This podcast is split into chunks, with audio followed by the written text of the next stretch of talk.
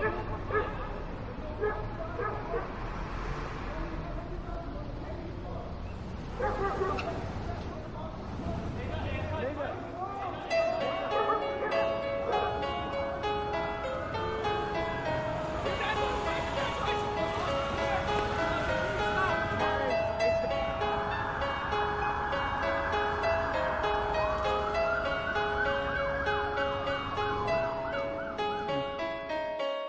Εξωγήινη διαστημόπλια και ουσίες Πέφτουμε από τις πολυκατοικίες.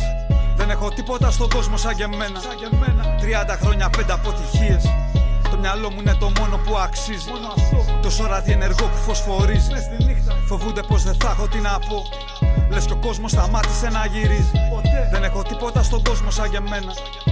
Τίποτα στον κόσμο σαν και εμένα. Ρώτησε τα αδέρφια μου ένα-ένα. Δεν έχουν τίποτα στον κόσμο σαν και εμένα Τίποτα στον κόσμο σαν για αυτούς. Τίποτα στον κόσμο σαν για αυτούς. Ξέρουνε τους δρόμους σαν το σπίτι τους. Έμαθα όσα ξέρω από τους καλύτερους. Δεν φταίει το σχολείο για όσα μπόρεσα. Φταίει που πεινούσα και δεν χόρτασα. Βρήκα δέκα λέξεις και τις κόλλησα. Τώρα πίνω πατέρας που δεν γνώρισα. Κολλημένος, κολλημένος, κολλημένος. Το τρέχω σαν να είμαι κυνηγημένος. Ο πλανήτης επικίνδυνο μέρος. Πως γίνεται και νιώθω ευλογημένος PS4 στο νέο τσαρδίνι Τώρα μ' αναζώ απ' τη μουσική. Μου Πληρωμένοι όλοι οι λογαριασμοί. Μου Θα πεθάνω αν δεν με νιώθουν οι δικοί μου. Όπως με κρίνω εγώ ποιος θα με κρίνει. Είναι από το δρόμο και στο δρόμο θα μείνω Με φυλάει και μου λέει έχεις ευθύνη Δεν έχω τίποτα στον κόσμο σαν εκείνη. Ελλάδα ευχαριστούμε για την έμπνευση. Διασχίζουμε τους δρόμους σαν παρέλαση Δέκα εκατομμύρια σαν και εμάς. Να ξυπνάνε να σου κλέβουνε το κας Προσευχόμαστε γι' αυτό σαν να πιστεύουμε. Ρώτησε το Skype μέσα στο στούντιο χορεύουμε. Κότσο μου λέγε σε σένα εμπιστεύομαι. Σου είπα θα τα μοιραστούμε όταν τα καταφέρουμε. Κερδίζουμε σε αυτό σαν να είναι σπορ. 23-10 χάνουνε στο σκορ. Η γρή Θεσσαλονίκη είναι το σπίτι μας. Τρέχουν οι σταγόνε από τη μύτη μας. Όπου δούλευα περνούσαν τα ξεφτέρια. Κλείνανε τα μάτια μου στα πιο πολλά νυχτέρια. Ήθελα φράγκα, ζεστά σαν καλοκαίρια. Σαν φαντάρος με μια πώληση στα χέρια. Δεν κοιμόμουν, αυτό το λέω πρόβλημα. Φοβόμουν να μην γίνω μια κοιλίδα στο οδόστρωμα. Ξέρω τον κώδικα, όχι στα μικρόφωνα. Όσοι έκαναν δουλειές πάντα μιλούσαν χαμηλόφωνα. Τώρα τα νότα μου φυλάν και ρεφάρουνε. Όλοι ποτέ τους δεν το λένε πριν να το κάνουνε. Ακόμα με ρωτάς για ποιους ραπάρουμε. Για αυτούς με τα North Face που δεν έχουν να τα πάρουν. Είμαι παιδί αυτής της γης, δεν θέλω βία. Δεν βλέπω χρώματα, έχω αχρωματοψία. Δεν φοβάμαι ποιος αρθεί να μου την πέσει. Με χαιρετάς σε γλώσσες που δεν ξέρω και μ' αρέσει. Τίποτα στον κόσμο σαν και εμένα. Τίποτα στον κόσμο σαν και εμένα. Ρώτησε τα αδέρφια μου ένα-ένα. Δεν έχουν τίποτα στον κόσμο σαν και εμένα.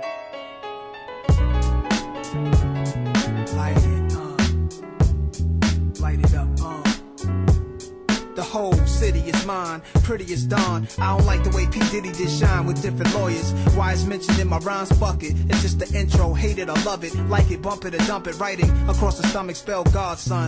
Life is like a jungle black, it's like the habitat of Tarzan. Matter of fact, it's harder than most can imagine. Most of my niggas packed in correctional facilities, half of them passed on. Max strong, couple of shots, made a ghost leave a body. Now they haunting the block where they used to stand at. Somebody's taking a place, a younger man perhaps hand slaps. Can't understand that. Same walk, same talk. I wanna can that be possible? A thug dies, another step inside his shoes, and they will hurt you. Laying low with a bottle, I'm blowing circles. My state of mind purple.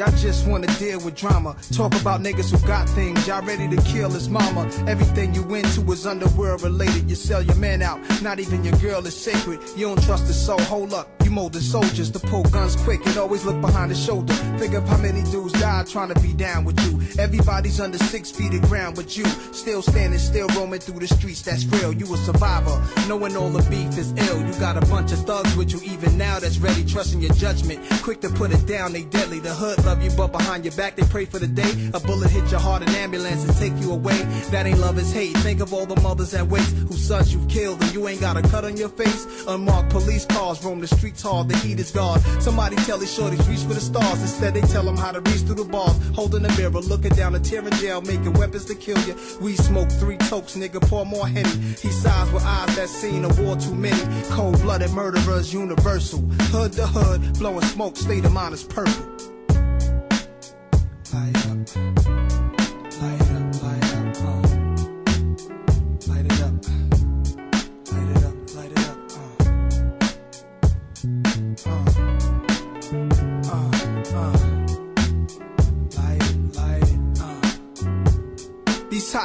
Youngsters always getting in trouble. Reacting before thinking, they easily irritated and murders premeditated. It's the fact that we sinking when we should be climbing. In a nutshell, it's just jail. Drug sales, liquor and diamonds. Niggas rewinding instead of moving forward to blow up. So what's the science? People shouting, police pushing the crowd, and on the ground's a young soldier with meat hanging out him. Am I hallucinating off the hazing, or did I just see a nigga shoot another nigga's facing? It's an ugly nation. Cops circle the block with mugshots, photograph pictures of suspect faces. It's usually two or three niggas who innocent, but if they lock the wrong ones up, then someone to snitch. A divided force strategy.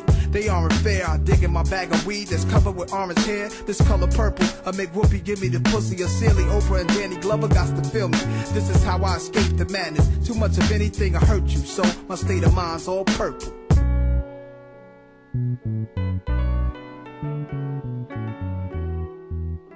Uh.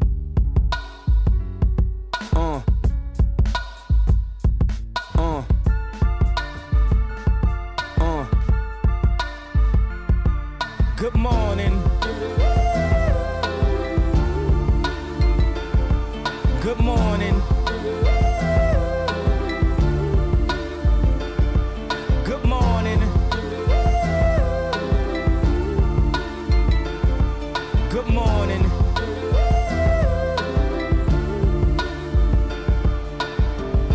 Wake up, Mr. West, Mr. West, Mr. Fresh, Mr. By himself, he's so impressed.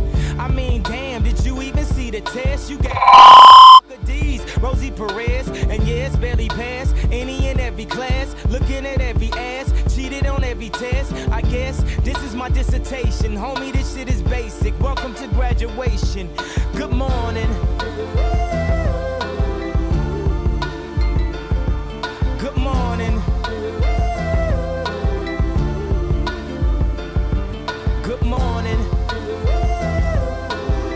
Καλησπέρα σας. Hello, hello. Good morning.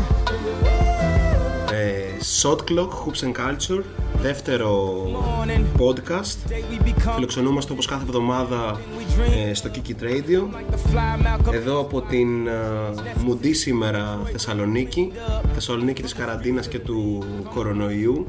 But you graduate when you make it up out of the streets Η ώρα 5 και 10, of pain. Look how αργήσαμε λίγο σήμερα, it's saying you check. αλλά ήταν για καλό σκοπό, καθώς σήμερα έχουμε μαζί μας ένα εξαιρετικό καλεσμένο, το γνωστό ε, και μη εξαιρεταίο ε, μπασκετικό αναλυτή, Morning and ε, φίλο, συνάδελφο και συμπαίχτη πρόδρομο BT. Καλησπέρα πρόδρομο. Καλησπέρα, καλησπέρα.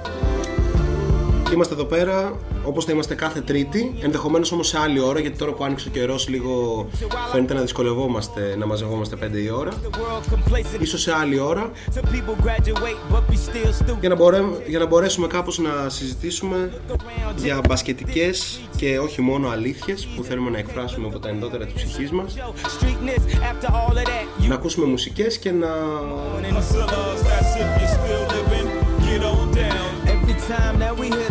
και να λύσουμε ας πούμε μια σειρά από ζητήματα που μπορεί να μας απασχολούν σε μπασκετικό, κουλτουριάρικο ή οποιοδήποτε άλλο επίπεδο. Every time Λοιπόν, ε, όσον αφορά τα πρακτικά ας πούμε της, α, της σημερινής εκπομπής μας να πούμε ότι έχουμε μια ιδέα σχετικά με το chat μας. Επειδή είναι αρκετά δύσκολο το περιβάλλον ακόμα στο, στο chat του Kiki Radio που έχουμε την τιμή να μας φιλοξενεί. Η δικιά μας ιδέα είναι σήμερα το chat να προσπαθήσουμε να γίνει στη σελίδα μας κάτω από το post που έχουμε κάνει για τη σημερινή εκπομπή, δηλαδή στο post που μπορείτε να δείτε ε, με τον Gilbert Arena στα πρότυπα που θα σχολιάσω εγώ τώρα. Όπως μπορείτε να δείτε.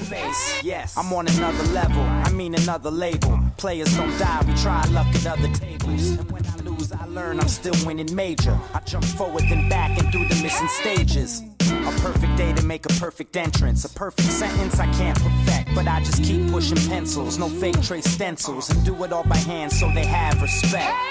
I know the feeling when you're dealing with accomplishments, wishing they would diss you instead of give you compliments. That's Όπως μπορείτε να δείτε, war. Know what you ε, μπαίνουμε σε αυτό το post και σχολιάζουμε από κάτω οτιδήποτε θέλουμε καθώς ε, το chat δεν είναι προς το παρόν πάρα πολύ εύχριστο όπως είδαμε τις προάλλες χάσαμε πάρα πολλά μηνύματα και αυτό σημαίνει ότι χάσαμε και αρκετή ποιότητα της κουβέντας μας. Race. Me, who's the one that's been οπότε όσοι θέλετε θα παρακολουθούμε βέβαια και αυτό για κάποιον που δεν το έχει ακούσει. Sitting right αλλά προφανώς θα έχουμε μια βάση κουβέντας ε, ξαναλέω στη σελίδα μας το Shot Clock το οποίο ε, θα θέλαμε να το στηρίξετε ούτως ή άλλως. Η πρώτη εβδομάδα πήγε αρκετά καλά.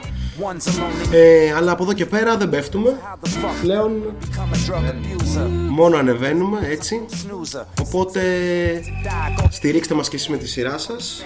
Ε, getting this Κάντε ένα like στη σελίδα μας, κάντε ένα share, προσκαλέστε τους φίλους σας. Έτσι κι αλλιώς εμείς δουλεύουμε και θα συνεχίσουμε να δουλεύουμε Χωρίς διαφημίσεις, χωρίς ε, ε, πληρωμές κτλ. Μόνο με τη δουλειά μας και την κάβλα μας για το, για το μπασκετάκι. Wanted for murder and theft. They said I'm Λοιπόν, I shot the sheriff, but didn't steal his. I ε, can't define what's real and έχει στείλει και ο πρόδρομος στο chat sign that deal before Ναι, λοιπόν, βρισκόμαστε εν μέσω καραντίνας the tracks would feel the grand και late registry. Παρ' όλα αυτά, οι μπασκετικές εξελίξεις συνεχίζουν να, να τρέχουν με γοργούς ρυθμούς.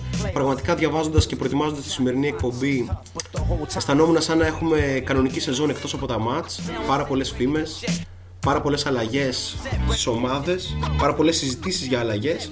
Πάμε να τα δούμε όλα αυτά, αλλά πριν απ' όλα θα πάμε με το κουιζάκι της πρώτης ώρας, που θα είναι ένα πολύ εύκολο quiz, ε, ειδικά για τους ε, ε, θειασότες ας πούμε τόσο του ευρωπαϊκού όσο και του αμερικάνικου μπάσκετ For Mike, rest in peace. λοιπόν το quiz της σημερινής ε, πρώτης ώρας Is one είναι ποιος είναι ο παίχτης one chance. που έχει κατακτήσει Never knows. Τόσο Ευρωλίγκα όσο και NBA ε, την τρέχουσα 20η αιτία.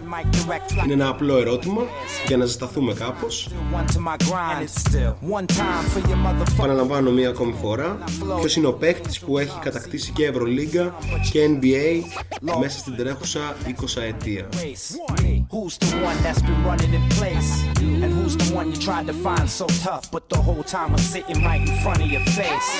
Now I'm set, ready to jet. We number one. Now I'm set, ready to jet. Now I'm set, ready, ready, ready, ready to jet, jet, jet, jet, jet. Now I'm set, ready to jet. Now I'm set, ready to jet. Now I'm set, ready. Now I'm set, ready to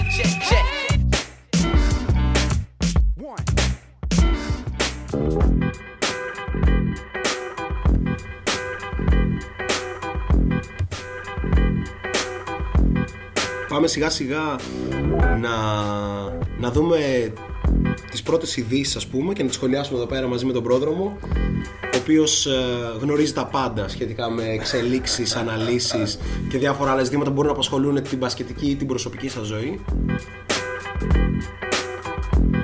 Νομίζω ότι παρότι έχουμε να συζητήσουμε πολλά, αναπόφευκτα ξεκινάμε από την είδηση που έσκασε από τον Άντριαν Βοσναρόφσκι ότι είτε ξεκινήσει η Λίγκα φέτος είτε όχι για 18 μήνες ε, το πιο πιθανό είναι να παίζουμε, να, να βλέπουμε τους αγώνες σε, σε κλειστά γήπεδα Πράγμα που από τη μία είναι λογικό, άμα σκεφτεί κανείς ε, τι συμβαίνει στον πλανήτη ε, με coronavirus ε, κλπ. Ειδικά μετά τα, τα χθεσινά νέα με το θάνατο της μητέρας ε, του Καρλ Άντωνι Τάουνς που σίγουρα συγκλώνησε ε, όλη την πασχετική κοινότητα. Θα αναφερθούμε σε αυτό ε, αργότερα.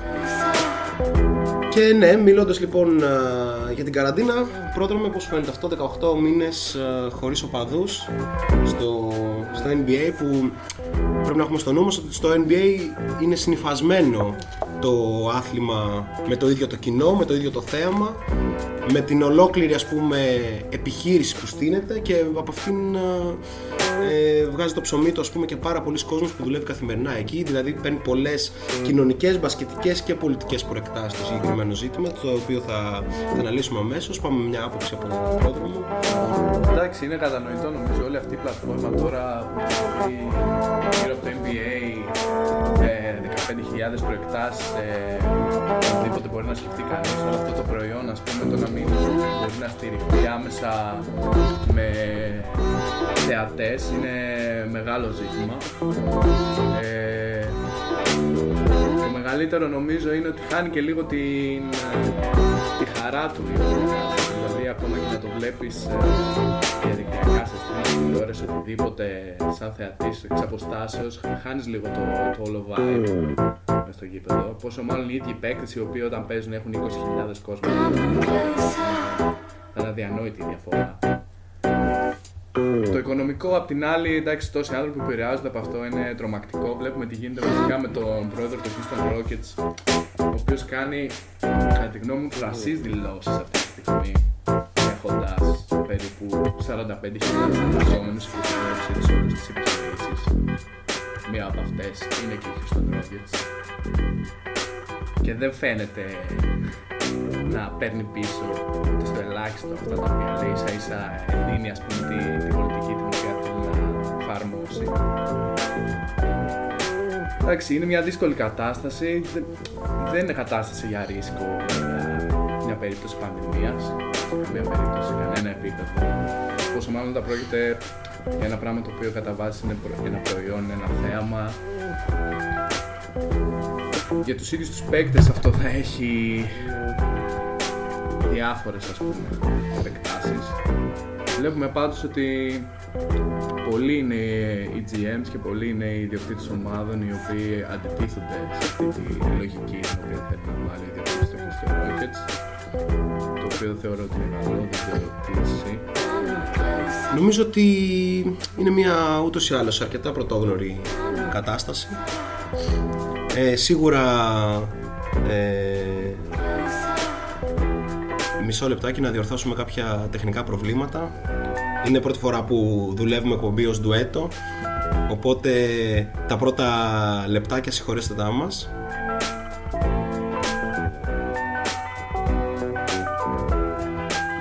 Πείτε μας στο chat αν α, ακουγόμαστε για να μπορέσουμε να συνεχίσουμε.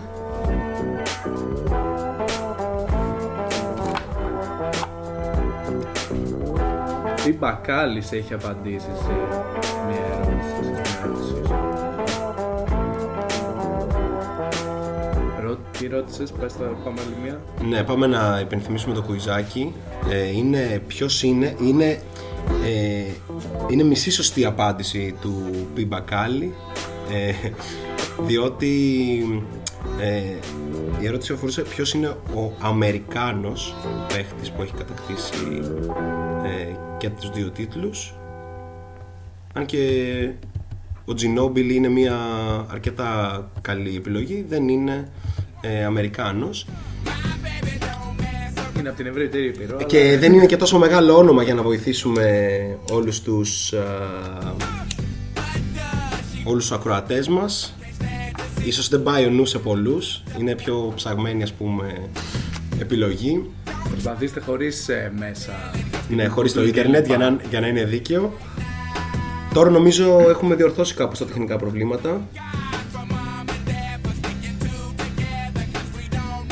Παιδιά, κινούμαστε σε λίγο ερασιτεχνικό επίπεδο όσον αφορά ε, αυτό το κομμάτι. Θα το διορθώσουμε πάρα πολύ άμεσα. Νομίζω ήδη έχει διορθωθεί κάπως η κατάσταση από ό,τι ακούμε και εμάς στους, ε, στους αυτούς μας. Συνεχίζουμε όμως με την... ε, με το, με το ζήτημα του όχι fans για 18 μήνες ο Magic Johnson έκανε μια δήλωση που νομίζω εκφράζει τους περισσότερους μπασκετικούς ε, ε, ανά τον πλανήτη ότι μπορεί δηλαδή να να είναι λίγο δύσκολο χωρίς οπαδούς αλλά όλοι μας από εμάς που είμαστε τελείως ερασιτέχνες μέχρι τους ε, καλύτερους επαγγελματίες μπασκεμπολίστες ε, αυτού του πλανήτη μάθαμε να παίζουμε ε, χωρίς κόσμο έμαθαν να παίζουν ε,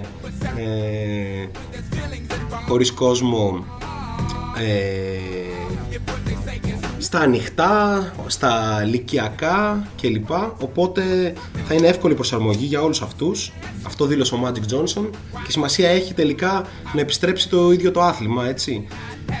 Και να μπορέσουμε να απολαύσουμε και τη φετινή σεζόν αλλά και την ε, επόμενη με κριτήριο πάντα ε, και την ασφάλεια όλων των συμμετοχόντων, εργαζομένων, αθλητών, ε, coaching staff, οπαδών και της λοιπής ας πούμε κοινωνίας.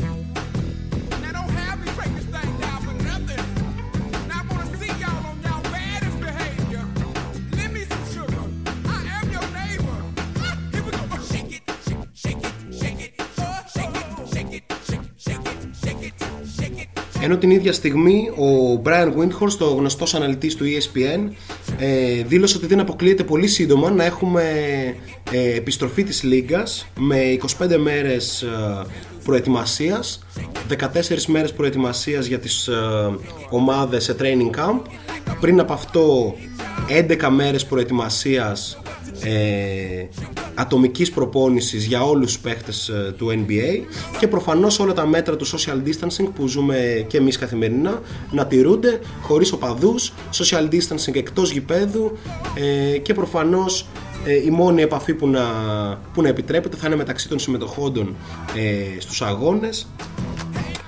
Πράγμα που μάλλον είναι αρκετά πιθανό, αν και οι φήμες λένε ότι ο σύνδεσμος παιχτών ζητάει παραπάνω χρόνο για να προετοιμαστούν τα κορμιά τους ε, είναι λογικό. Οι αθλητές ε, ούτως ή άλλως στο NBA ε, καταπονούνται πάρα πολύ.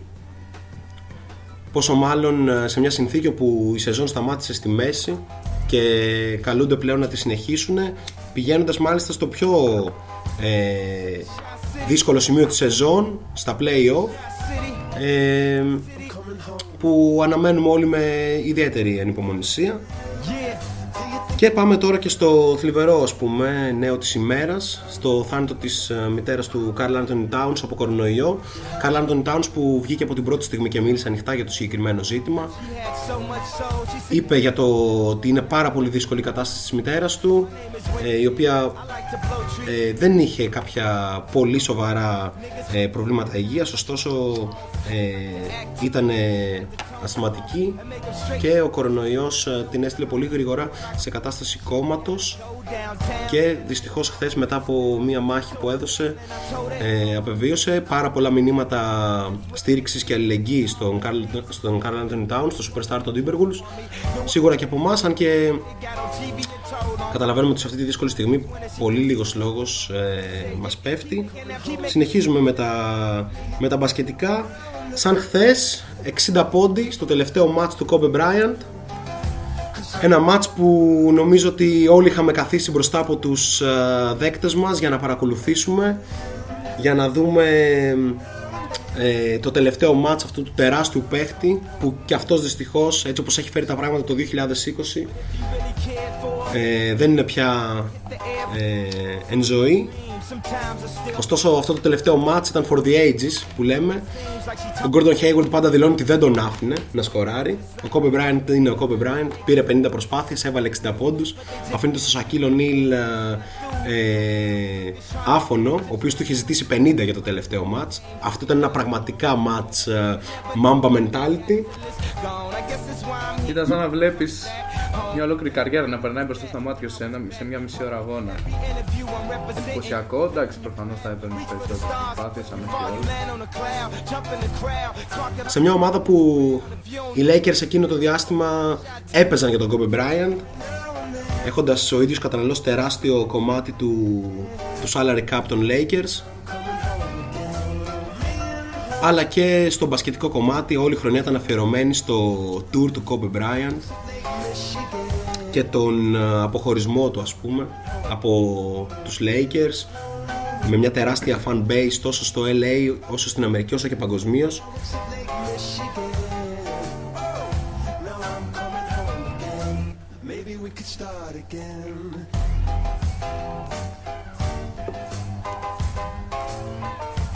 Ενώ ταυτόχρονα σε άλλα νέα ε, η σχέση μεταξύ Rudy Gobert και Donovan Mitchell φαίνεται μετά από τις ανεύθυνες κινήσεις σχετικά με τον coronavirus που σίγουρα ε, είναι ξαναλέμε το κεντρικό θέμα συζήτησης και στη Λίγκα.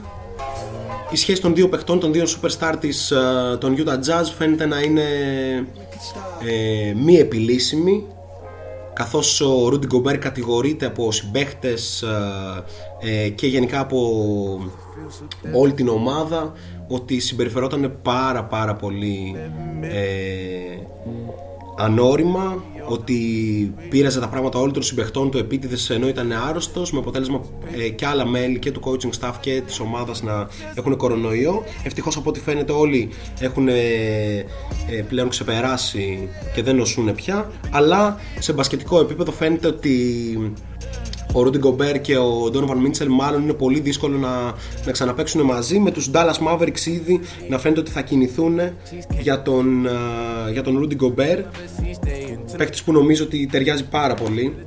Στον Dallas αν και ποιος δεν ταιριάζει νομίζω ότι ο Ρί Καρλάιλ έχει ε, τη μαγική συνταγή για να για να κάνει τα πάντα να, να κολλάνε σε μπασκετικό επίπεδο. Αλλά σίγουρα ένας rim protector όπως ο Γκομπέρ ταιριάζει εξαιρετικά στο, στο παιχνίδι ε, των Dallas Mavericks. Ένας ε, καλός και στο pick and roll ε, παίχτης όπου θα είναι δίπλα στον Λούκα Ντόνσιτς αλλά και στον Κρίσταπ Πορζίνγκη στην προσπάθεια των Mavericks τα επόμενα χρόνια να, να παίξουν καθοριστικό ρόλο στο πρωτάθλημα, να κάνουν πρωταθλητισμό και να μπορέσουν κάπως να, να εκμεταλλευτούν και το μεγάλο τους όπλο που δεν είναι άλλο παρά ο Λούκα Ντόνσιτς ένα superstar των γηπέδων που έχει αναδυθεί ήδη ε, ως ένας από τους καλύτερους παίχτες της Λίγκας περιμένουμε σίγουρα τις απόψεις για το πού θα θέλατε να δείτε το Rudy Gobert. Αν ε, φύγει τελικά από τους uh, Utah Jazz που θα φύγει λογικά με χαμηλό trade value με όλα αυτά που έγιναν. Πολλές ομάδες σίγουρα και οι Warriors θα παίξουν στο παιχνίδι ίσως πακετάρουν κάποιο ψηλό pick τους ίσως πακετάρουν και το Wiggins. Και άλλες ομάδες σίγουρα θα ενδιαφερθούν για τον Gobert. Δεν αποκλείεται το Miami να κάνει κίνηση διάβαζα σήμερα έχει δίκιο σε αυτό που λέει ο Θανάσης όσον αφορά το, τη φάση των Ντάλλα στο post.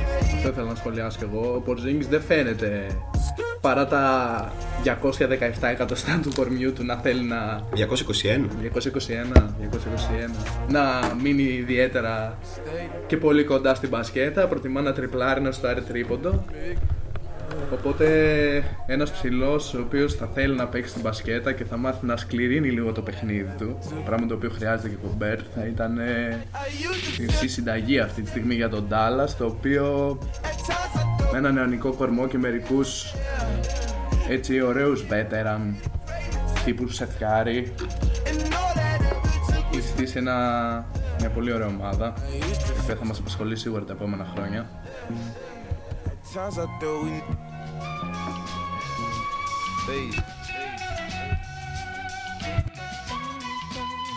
Huh.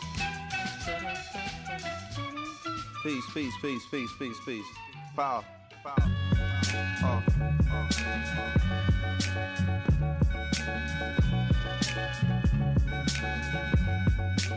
Mad liberator, death operator rock the data. Amazing flavor. Yo, the way I feel Sometimes it's too hard to sit still. Things are so passionate, times are so real. Sometimes I try to chill, mellow down, blow a smoke. A smile on my face, but it's really no joke. You feel it in the street that people breathe without hope. They going through the motion, they dimming down the focus. The focus get cleared and the light turns sharp and the eyes grow teary. The mind grow weary. I speak it so clearly, sometimes y'all don't hear me. I push it past the base, no nations got to feel me. I feel it in my bones, black. I'm so wide awake that I'm hardly ever sleep. My flow forever deep in its volumes of scriptures when I breathe on a beat. My presence speak volumes before I say a word. I'm everywhere, penthouse, pavement, the curb, cradle to the grave, so cathedral of a shell, universal ghetto life, holla black, you know it well. Quiet storm, vital form, pen push the bright across. Mind is a vital force, hollow will right across. Soul is the lion, raw voice is the siren. Ωραία. Ε, τώρα νομίζω ότι έχουν διορθωθεί όλα τα τεχνικά μας προβλήματα μετά από συνεννόηση και με το control. Dangerous, there's no need for fright. Ε, υπενθυμίζουμε το quiz της ε, πρώτης ώρας. Κάπως ε, πολλοί έχουν ε, ε, αρχίσει να το σκέφτονται. Λοιπόν, Αμερικάνος παίχτης Universal ghetto που έχει πάρει και Ευρωλίγκα Αμερικάνος παίχτης Γιατί απαντήθηκε από κάποιον και ο Μανού Τζινόμπιλι y'all know Αμερικάνος παίχτης που έχει πάρει και Ευρωλίγκα και NBA what it is. ε, Είναι ένα αρκετά δύσκολο κουιζάκι. Y'all know what αλλά νομ- νομίζω οι πιο μοιημένοι ας πούμε στα άδυτα των ομάδων δηλαδή στους 12ους παίκτες κλπ όταν ακούσουν και την απάντηση θα τους αρέσει. Συνεχίζουμε.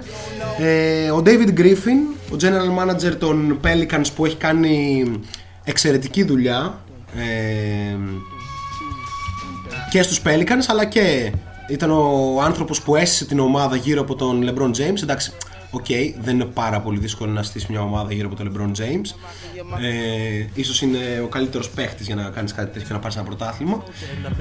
Εν πάση περιπτώσει, ο David Griffin δήλωσε ότι ευτυχώς ε, διακόπηκε η Λίγκα. Προφανώς βάζοντας ένα πλαίσιο γύρω από το οποίο ότι δεν θέλαμε να γίνει υπό αυτούς τους όρους και υπό coronavirus καταστάσεις κτλ. Αλλά εν πάση περιπτώσει μιλάει ότι η ομάδα που ωφελείται περισσότερο από αυτή τη διαδικασία είναι οι Pelicans, καθώς παίρνουν το χρόνο τους και θα γυρίσουν πολύ πιο δυνατοί, έτοιμοι να, να δώσουν το απαραίτητο boost για να μπουν στα play-off. Ε, ομάδα που ανέβαινε ούτως ή άλλως, ομάδα που έχει το Zion Williamson πλέον για τα καλά στις τάξεις της και νομίζω ότι έχει κάπως δίκιο, δηλαδή οι Pelicans θα, θα μπουν για τα καλά στο κυνήγι της 8ης θέσης, δεν ξέρω τι λες πρόμ. 100% βασικά είναι μερικ- τα τελευταία παιχνίδια των Pelicans όταν ο Zion βρήκε ρυθμό βασικά το έκανε πολύ γρήγορα αλλά παρόλα αυτά ε, ήταν, ήταν, παίζανε εντυπωσιακό μπάσκετ το, αυτό το 7 δευτερόλεπτα transition game το πόσο ο Lonzo Ball μπορεί να πασάρει την μπάλα από τη μία άκρη του γηπέδου στην άλλη το πόσο Holiday δίνει στους νεαρούς αυτής της ομάδας να καταλάβουν πώς παίζεται μια οργανωμένη επίθεση το πόσο τέρας είναι ο Zion Williamson μπορεί να τα κάνει όλα και αφήνει πάντα τόσο γλυκά την μπάλα στο καλάθι είτε με πολλή βία με αποτέλεσμα κανείς να, μπορεί να, μην το σταμα... να- να μην μπορεί να το σταματήσει. Ο μόνος μου ενδιασμός για αυτή- τη βασική πεντάδα αυτής της ομάδας είναι ο Brandon Ingram ο οποίος μέχρι να έρθει ο Zion Williamson είχε δείξει απίθανα στοιχεία υποψήφιος για Most Improved κλπ αλλά κάπως φάνηκε στα τελευταία παιχνίδια να έχει χάσει το ρόλο του και τα καλά του στοιχεία αυτά τα οποία μπορεί να κάνει και να βοηθήσει την ομάδα να φτάσει σε νίκες. Μια ομάδα που λίγο πριν διακοπεί ολοκληρωτικά το πρωτάθλημα λόγω κορονοϊού θα μπορούσε κανείς να πει ότι είχε κάποιες πολύ μικρές πιθανότητες βέβαια να κυνηγήσει στην 8η θέση έχοντας ένα σχετικά από τα πιο εύκολα προγράμματα σε εκείνο το σημείο της σεζόν Ισχύει. Ισχύει. Ε, σίγουρα θα πρέπει να δουν τι θα κάνουν με τον Brandon Ingram, ο οποίος ε, ε, έχει επηρεαστεί σίγουρα από την παρουσία του Zion Williamson, από το γεγονός ότι κρατάει λιγότερη ώρα την μπάλα στα χέρια του και το isolation παιχνίδι έχει πάει λίγο περίπατο από τη στιγμή που άρχισε να γκαζώνει η ομάδα και ανέβηκε και ο Lonzo Ball από τη στιγμή που επέστρεψε ε, ο Zion. Ε, ωστόσο, προσωπικά in Alvin Gentry I trust γιατί α, είναι είναι ένας προπονητής ο οποίος δείχνει ότι έχει να δώσει έτσι, και το πολύ γρήγορο παιχνίδι του νομίζω είναι το ιδανικό υλικό για να, για να βγει ας πούμε στο προσκήνιο ε, όλη του η λογική. Λοιπόν, υπενθυμίζουμε για τον τρόπο που μπορούμε να επικοινωνούμε. Ο πρώτος τρόπος και πιο εύκολος είναι προφανώς ε, μπαίνετε στο, στο chat του Kiki Radio δίνοντας ένα ψευδόνυμο και βάζοντας ένα password.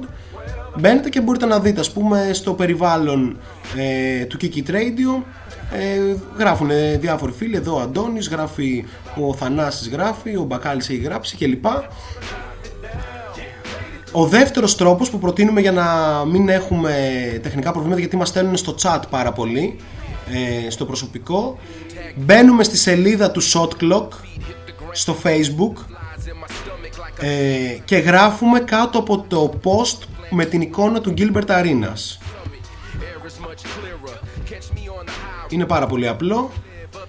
Ε, νομίζω ότι θα βοηθήσει πάρα πολύ. Αρχίστε να κάνετε αυτό για να μπορέσουμε να, να έχουμε μια καλή συζήτηση.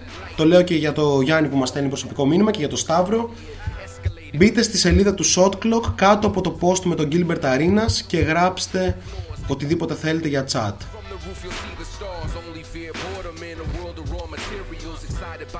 Μέχρι να συντονιστούμε και να μπούμε στο κυρίως κομμάτι της, ε, της εκπομπής μετά τα, τα νέα ας πούμε γύρω από τη λίγα ε, που αναφέραμε πάμε να ακούσουμε ένα τραγουδάκι και να επιστρέψουμε μπαίνοντας για τα καλά, συζητώντας για τους ε, Chicago Bulls που άλλαξαν εποχή με την ε, πρόσληψη του Καρνί Σόβα ε, στη θέση του General Manager και αποχωριζόμενοι τον Gar Foreman μετά από 22 χρόνια. Θα συζητήσουμε σίγουρα γι' αυτό, αλλά και πολλά άλλα ε, που έχουμε στη σημερινή θεματολογία μας. Πάμε να ακούσουμε ένα τραγουδάκι. Ε, εσείς σκεφτείτε το quiz και φυσικά ε, επικοινωνούμε μέσω του chat ή του post στο Shot Clock στη σελίδα μας στο Facebook.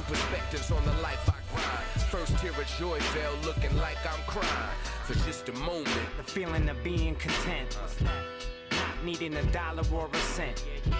I smile for my mama cause she proud. The studio, my headphones loud. Bridge builders will connect these crowds. Dedicated on my honor, you can check these vows. That's purpose. Power to make the powerful nervous. Hard work ain't easy, but easy usually ain't work. What they say. The harder the work, well, the longer the day. Easy they come, but it don't stay. Time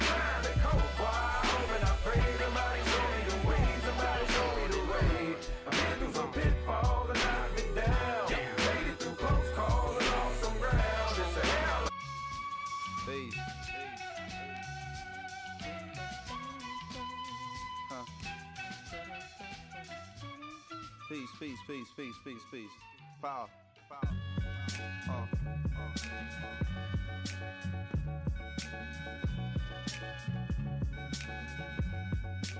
Mad liberator. Death operator. Rock the data. Amazing flavor. Yo, the way I feel. Sometimes it's too hard to sit still. Things are so passionate, times are so real. Sometimes I try to chill, mellow down, blow a smoke. A smile on my face, but it's really no joke. You feel it in the street that people breathe without hope. They're going through the motion, they dimming down the focus. The focus get cleared and the light turns sharp and the eyes grow teary. The mind grow weary. I speak it so clearly, sometimes y'all don't hear me. I push it past the base, no nations got to feel me. I feel it in my bones, black. I'm so wide awake that I'm hardly ever sleep. My flow forever deep in its volumes of scriptures when I breathe on a beat. My presence speak volumes before I say a word. I'm everywhere, penthouse, pavement, the curb, cradle to the grave, so cathedral of a shell. Look out for the cops, though. Cash fruit. Word up. Two for fives over here, baby. Word up. Two for fives. Them niggas got garbage down the way. Word up. Cash You know rules everything around me. Cream it. Yeah. Check this so fly shit out. Word up. Cash rules everything around me. Cream get the Here we, money. here we Dollar, go. Check this shit. yo. Yeah, I grew up on the crime side, the New York Times side. Staying alive was no job, had second hands. Moms bounced on old men. So then we moved to Shallon Land, a young youth. You're rocking the tooth, low goose. Only way I begin to G York was drug loot. And let's start it like this, son. Rolling with this one and that one, the dream for the team who was a fiend. Started smoking rules at 16. And running up in gates and doing hits for high stakes. Making my way on five skates. No question, I was speed for cracks and weed. The combination made my eyes bleed. No question, I would flow off and try to get the dough off. Sticking up white boys on boardboards. My life got no better. Same damn low sweater. Times is rough and tough like leather. Figured out I went the wrong rap, so I got with a sick ass clip.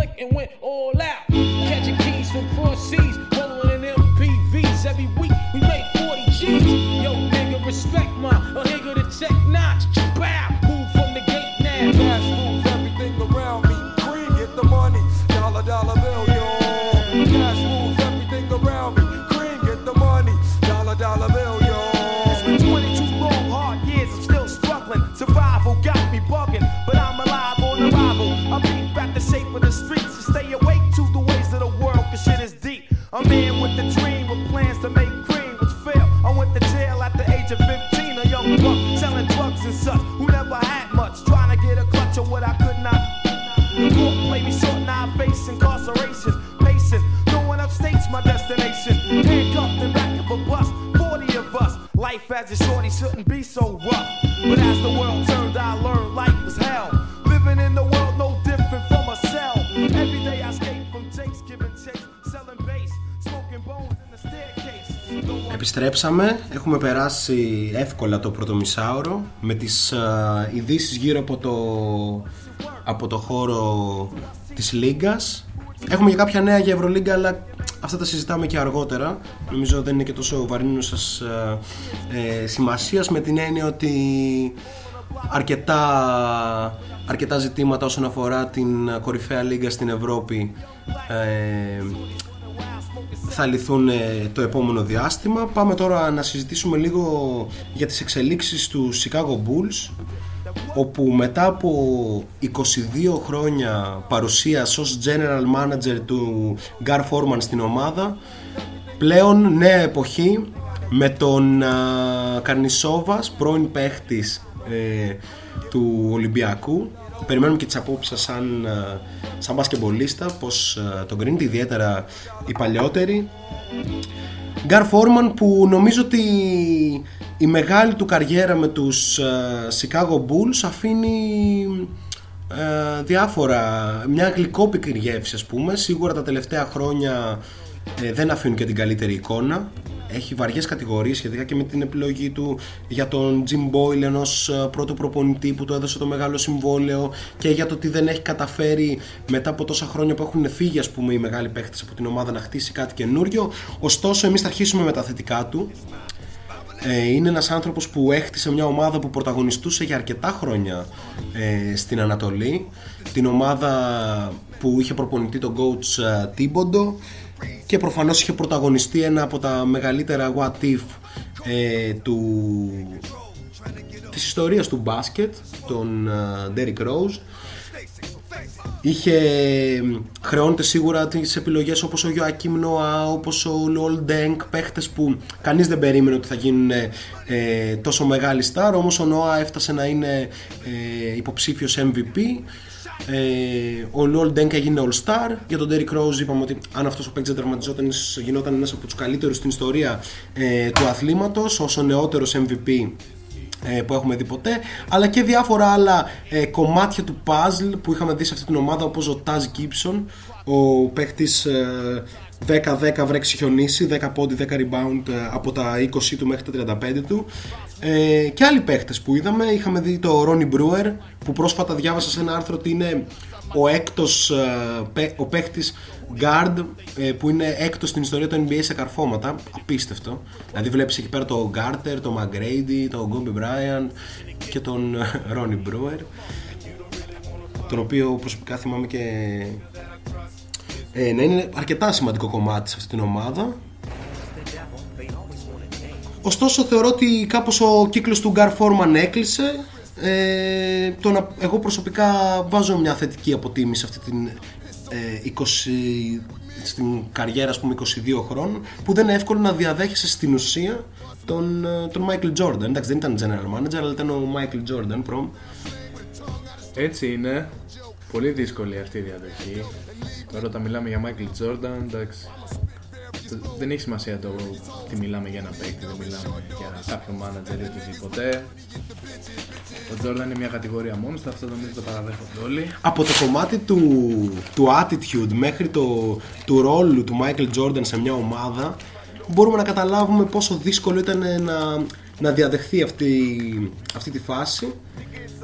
Ε, έχει κάνει και λάθη σίγουρα ο Φόρμαν ε, σε πολλά draft αλλά ας πούμε πήρε και ένα Jimmy Butler στο νούμερο 30 Πολύ σοβαρά. δεν έχουν πάρει πολύ Jimmy Butler στο νούμερο 30 Ωστόσο πολλά ερωτήματα γύρω από τις επιλογές του τα τελευταία χρόνια ιδιαίτερα η επιλογή του Jim Boylan ε, ως πρώτο προπονητή στο 2019 ήταν κάτι που συντάραξε νομίζω ακόμα και το πιο ε, και το πιο φιλήσυχο μπασκετικό μυαλό της. Βάση τι κάνεις φίλε; Τι, αν είναι δυνατόν αυτή η επιλογή ενός, παίχτη, ενός προπονητή που έχει μια στρατιωτική λογική για τους παίχτες μια λογική που δεν αντιστοιχεί σίγουρα στο, στον τρόπο που κινείται το μπάσκετ ειδικά στο NBA πλέον με αποτέλεσμα ο Jim Boylan πέρυσι να έχει και πάρα πολλά προβλήματα με τους παίχτες του ε, να χάνεται ας πούμε ο έλεγχος μέσα στα αποδυτήρια να τον εγκαλούν οι καλύτεροι του παίχτες όπως ο Zach LaVine που δήλωσε ότι θα θέλαμε να μας έχει λίγο περισσότερη εμπιστοσύνη ο coach κλπ. Η νέα εποχή πλέον με το Καρνισόβας ε, πολλοί λένε ότι ο Λιθουανός έχει ιδιαίτερα καλές σχέσεις με το περιβάλλον του Άντων Ντέιβις ε, πράγμα που σίγουρα αν ήμουν και εγώ Chicago Bulls θα έκανα τα πάντα έτσι ώστε να προσεγγίσω με κάποιο τρόπο τον απόλυτο superstar των, ε, των ψηλών, τον Άντων Ντέιβις ε, υποψήφιος MVP και νούμερο 2 επειδή νούμερο 1 είναι ο Λεμπρόν στην ομάδα του. Χαλιλούια για το Σικάγο λέει ο Μακάλης, ισχύει.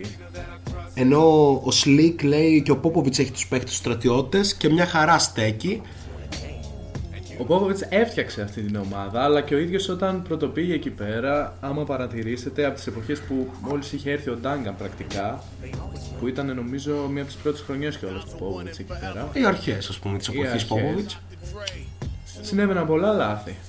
Ο Πόποβιτς δεν, είναι, δεν γεννήθηκε αυτός που είναι σήμερα. Σίγουρα. Ε, και επίσης δεν πρέπει να ξεχνάμε ένα βασικό ποιοτικό χαρακτηριστικό ας πούμε που ξεχωρίζει τον Greg Popovich από όλους, άρα και από τον Jim Boylan, είναι ότι ο Popovich είχε μια πολύ ιδιαίτερη σχέση με τους παίκτες του. Ότι όντως υπήρχε ε, πειθαρχία στην ομάδα, αλλά υπήρχε ένα πάρα πολύ καλό κλίμα εμπιστοσύνης και συζήτησης. Ποιος δεν θυμάται, ας πούμε, το, τη χαρακτηριστική συνέλευση σε time out που κάνει ο Popovich ε, και η βοηθή του με τον Patty Mills. Όπου ο Patty Mills έχει τέσσερα φάουλ και δεν θέλει κανένας να πάρει το πέμπτο του φάουλ στην επόμενη φάση του αγώνα. Και βάζουν όλοι να ψηφίσουν ποιος εμπιστεύεται τον Patty Mills να μην κάνει το επόμενο φάουλ. Όλοι τον εμπιστεύτηκαν. Τελικά ο Patty Mills ε, μπήκε στην επόμενη φάση και έκανε το πέμπτο του φάουλ με αποτέλεσμα να περάσει στον πάγκο.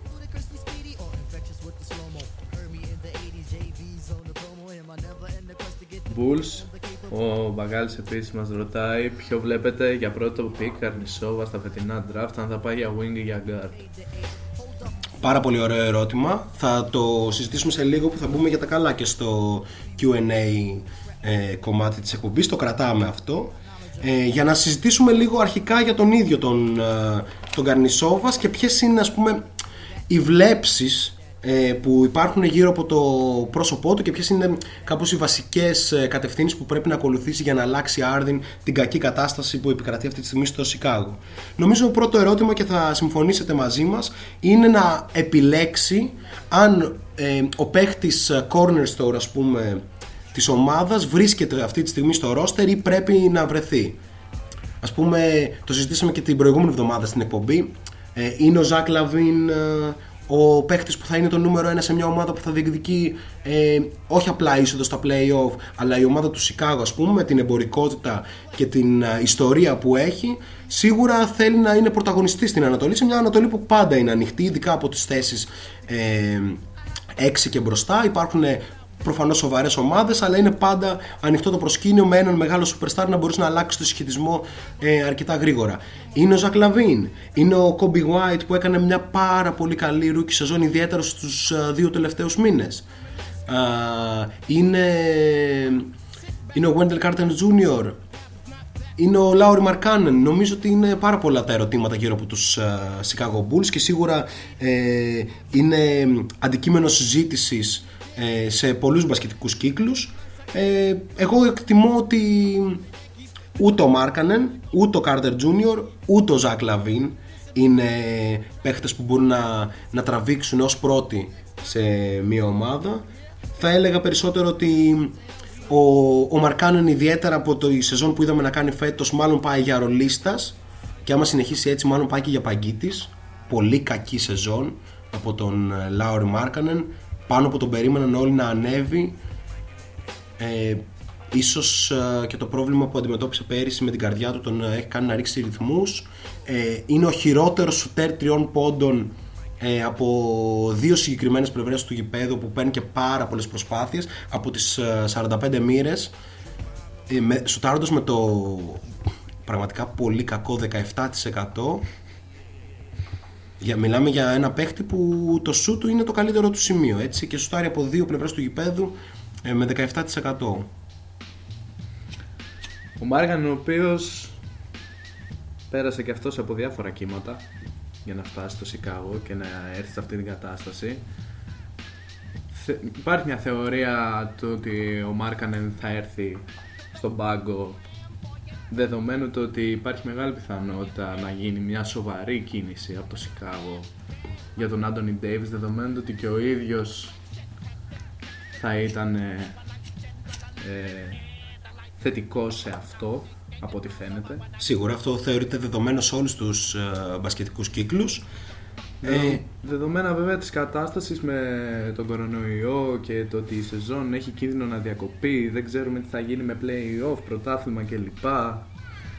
Ίσως ο Davis πιέστη να τηρήσει μέχρι τέλος τις υποσχέσεις που πιθανώς έδωσε στο LeBron James να πάρουν ένα πρωτάθλημα μαζί. Ειδικά άμα η φετινή σεζόν δεν συνεχιστεί, εγώ Νομίζω θεωρώ ότι δεδομένο ότι θα είναι μείνει. δεδομένο και ίσως αυτό είναι και καλύτερο για τους Bulls μακροπρόθεσμα, δηλαδή με ένα νέο GM πλέον να έχουν το χρόνο να στήσουν μια ομάδα, ένα κορμό με ένα attitude και να έρθει μετά ο Superstar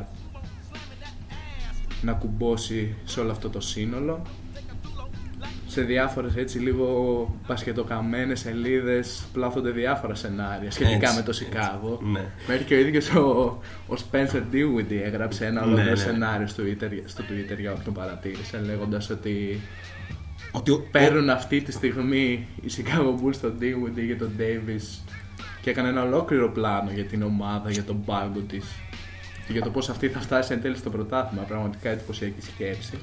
Ναι, πραγματικά ο Dinwiddie ίσα ίσα θεωρεί και τον εαυτό του ότι μπορεί να πάει σε μια ανταλλαγή ένας με έναν με τον Τόμας Σατοράνσκι και να το δεχτούν αυτό όλοι. Πράγμα που μάλλον δεν είναι πολύ εφικτό, αλλά του άρεσε το σενάριο να παίζει στο, στην πόλη των ανέμων δίπλα στον Άντωνι Ντέιβι, επομένως το έφτιαξε. Εγώ στηρίζω ε, τέτοια φαντασιακά σενάρια. Είναι ωραία, έχουν ενδιαφέρον. Να πούμε καλησπέρα στο φίλο Γρηγόρη. Μας ακούει υπό αντίξωες συνθήκες, συνεχίζουμε έτσι. Δεν ξέρω αν μιλάει για τις δικές του αντίξωες συνθήκες ή για τις δικές μας. Ε, συνεχίζουμε. Δεύτερο, νομίζω, ερώτημα για τον Καρνισόβας που έρχεται επιθετικά προς τα πάνω του και πρέπει να αποφασίσει πάρα πολύ άμεσα. Είναι αν ο Jim Boylan είναι ο προπονητής που, έχει, που ούτως ή άλλως έχει δεθεί με συμβόλαιο, αν θα είναι ο προπονητής του μέλλοντος. Ελπίζω να απαντήσει όχι σε αυτό το ερώτημα, ειδικά από τη στιγμή που υπάρχει έξω στην αγορά ελεύθερος ο, ο Atkinson, ο οποίος έλυσε κοινή συνενέση στο συμβόλαιό του στο τέλος της σεζόν ε, με τους ε, Brooklyn Nets και είναι πραγματικά ένας προπονητής που νομίζω ότι γύρω από τη λίγα τον γλυκοκοιτάνε ενώ πολλές φήμες θέλουν και τον ε, Τίμποντο να επιστρέφει Το μεγάλο comeback. Το μεγάλο comeback σε μια ομάδα που για να τα λέμε όλα ήταν πάρα πολύ καλή η παρουσία του και σφράγισε ας πούμε τη μεγάλη ομάδα του Σικάγο στις αρχές της ε, προηγούμενης δεκαετίας που μπορεί να μην κατάφερε να πάρει πρωτάθλημα αλλά δεν είναι εύκολο να περάσει πάνω από το LeBron James στην Ανατολή έτσι. Ε, ο LeBron James που επέβαλε το νόμο του για πολλά χρόνια εκεί πέρα και φέτος άρχισε να τον επιβάλλει και στη Δύση. Απαντώντας σε όσους λένε ότι ο Λεμπρόν απλά ήταν με τα εύκολα και, και λοιπά. Δεν είμαστε από αυτούς σε καμία περίπτωση. Καλά, αυτά είναι λίγο αστεία. Δηλαδή, οι ομάδες με τις οποίες πήγαινε τελικούς ο LeBron James, οι παίκτες που είχε. Στην καλύτερη τους λες παλέμαχο σε ορισμένες περιπτώσεις. Ναι, εννοείται.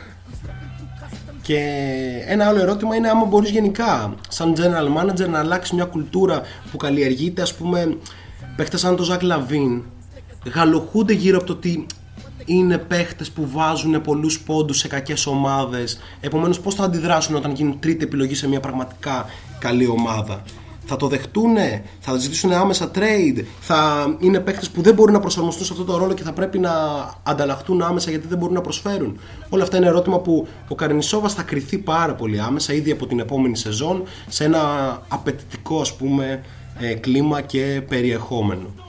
Νομίζω αυτά είναι τα, τα βασικά ζητήματα και προφανώς πάμε και τώρα στο ερώτημα του Παναγιώτη σχετικά με το τι θα επιλέξει στο, στο draft. Σικάγο που θα βρίσκεται κοντά, μάλλον θα είναι μέσα στη λοταρία, αλλά κοντά στη θέση του 10 ας πούμε, λογικά. Σε ένα draft που δεν είναι καθόλου βαθύ φέτος και ειδικά από τη στιγμή που κόπηκε η σεζόν στη μέση για το NCAA χωρίς March Madness δεν έχει κανένας πραγματικά καλή εικόνα. Μια καλή εικόνα που θα προσπαθήσουμε να σας δώσουμε μέσω της σελίδας του Shot Clock κάνοντας uh, αναλυτική ας πούμε παρουσίαση των 20 top prospect.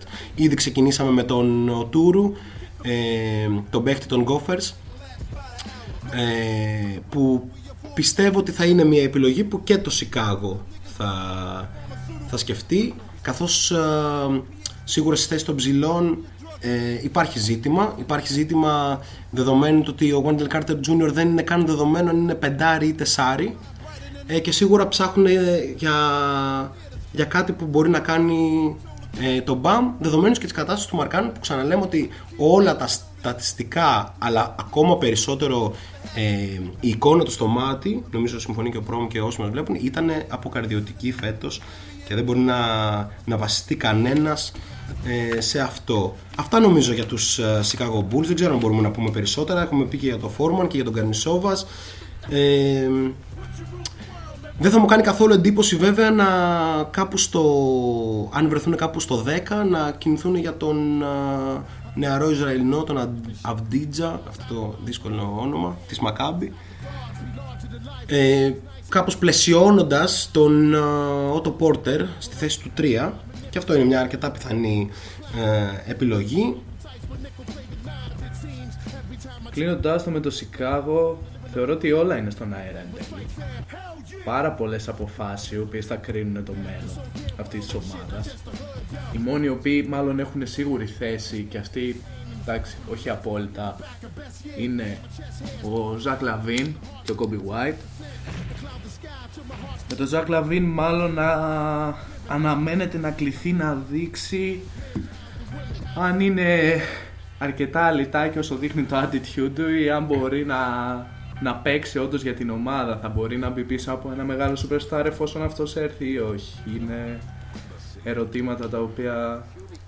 Ναι, το, το βασικό ζήτημα με το Λαβίν είναι ότι θεωρώ ότι πρέπει κάπως να αρχίσει να παίζει καλύτερα από όσο πολύ μιλάει ας πούμε ενώ ότι εκφράζεται σαν να είναι ένας ε, πιστοποιημένος ας πούμε superstar της ναι. λίγας δεν είναι σε καμία περίπτωση. Και πρέπει να το συνειδητοποιήσει και ο ίδιος για να μπορέσει να βοηθήσει καλύτερα και τον εαυτό του και την ομάδα.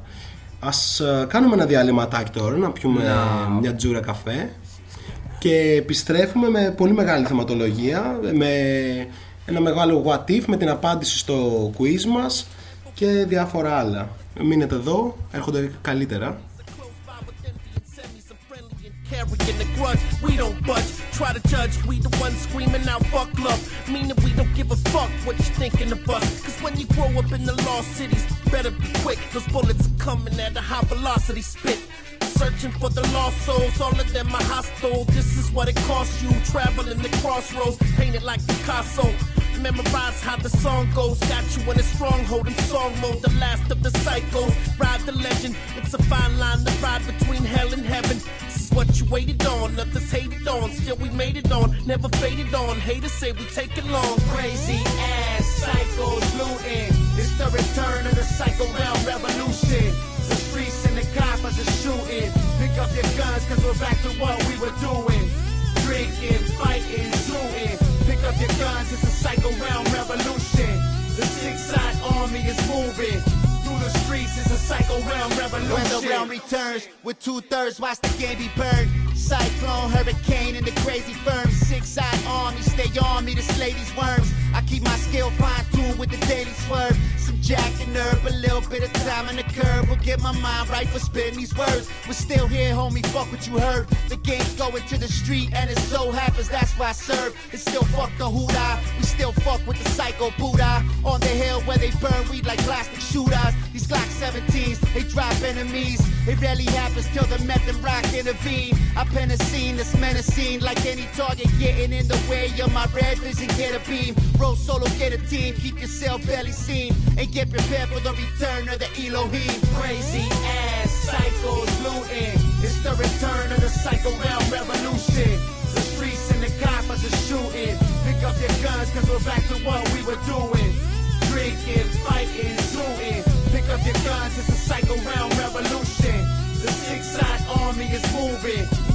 Through the streets is a psycho realm revolution. With the reason that you got flow, the legend is colossal. Sicker than we ever been, living by the lost code. Thoughts on the long road, we carry momentum with the venom. To send them home and end them and let it be known. We steadily, readily roam, incredibly prone to ripping the clone and making you disassemble the microphone. Return of the cyclone, smoking of the pipe load. I and my disciple got you in a blindfold. My brain stained with visions of Cain. I'm on the fast lane. Bullet train takes me to a prison for fame. Rap street slang, cause man, these streets don't listen the same. The psycho, they just click it and aim. Some of them slain, most are insane. And they don't really give a fuck about the death of the pain. Know what I mean? My music soundtracks this. Everyone should have this. Επιστρέφουμε, ε, δεύτερη ώρα ε, του Shot Clock, Hoops and Culture Δεύτερη εκπομπή ε, σήμερα Φιλοξενούμαστε πάντα στο kikit.gr στο, Στη ραδιοφωνική πλατφόρμα του Kikit Εννοείται είμαστε πάρα πολύ χαρούμενοι για αυτή την α, συνεργασία ας πούμε. Εσείς μπορείτε να μας παρακολουθείτε για συνεχόμενες μπασκετικές αναλύσεις, αφιερώματα, νέα κλπ. Στο, στη σελίδα μας στο facebook, στο Shot Clock όπου κάντε μας ένα like, κάντε και ένα share, προσκαλέστε και τους φίλους σας για να στηρίξετε ρε παιδί μου τη φάση να μπορέσουμε κάπως να, να εδρεωθούμε στο, στο κομμάτι της μπασκετικής συζήτησης.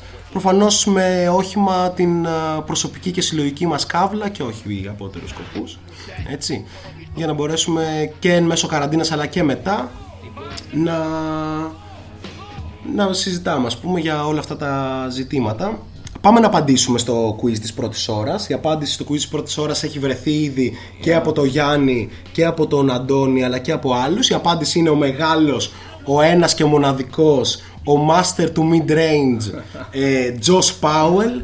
Josh Powell που βρέθηκε στο roster ε, των Lakers ε, δίπλα στον Kobe Bryant χωρίς να παίρνει ιδιαίτερο χρόνο συμμετοχής και βρέθηκε προφανώς ως επιλογή του μεγάλου coach B, του coach Μπαρτζόκα στο roster του Ολυμπιακού του 2013 ως, ε, ως αντικαταστάτης του Joey Dorsey ε, δεν ήταν κακό στον Ολυμπιακό. Έκανε αυτό που ξέρει πολύ καλά. Σούταρε από τα 5 μέτρα.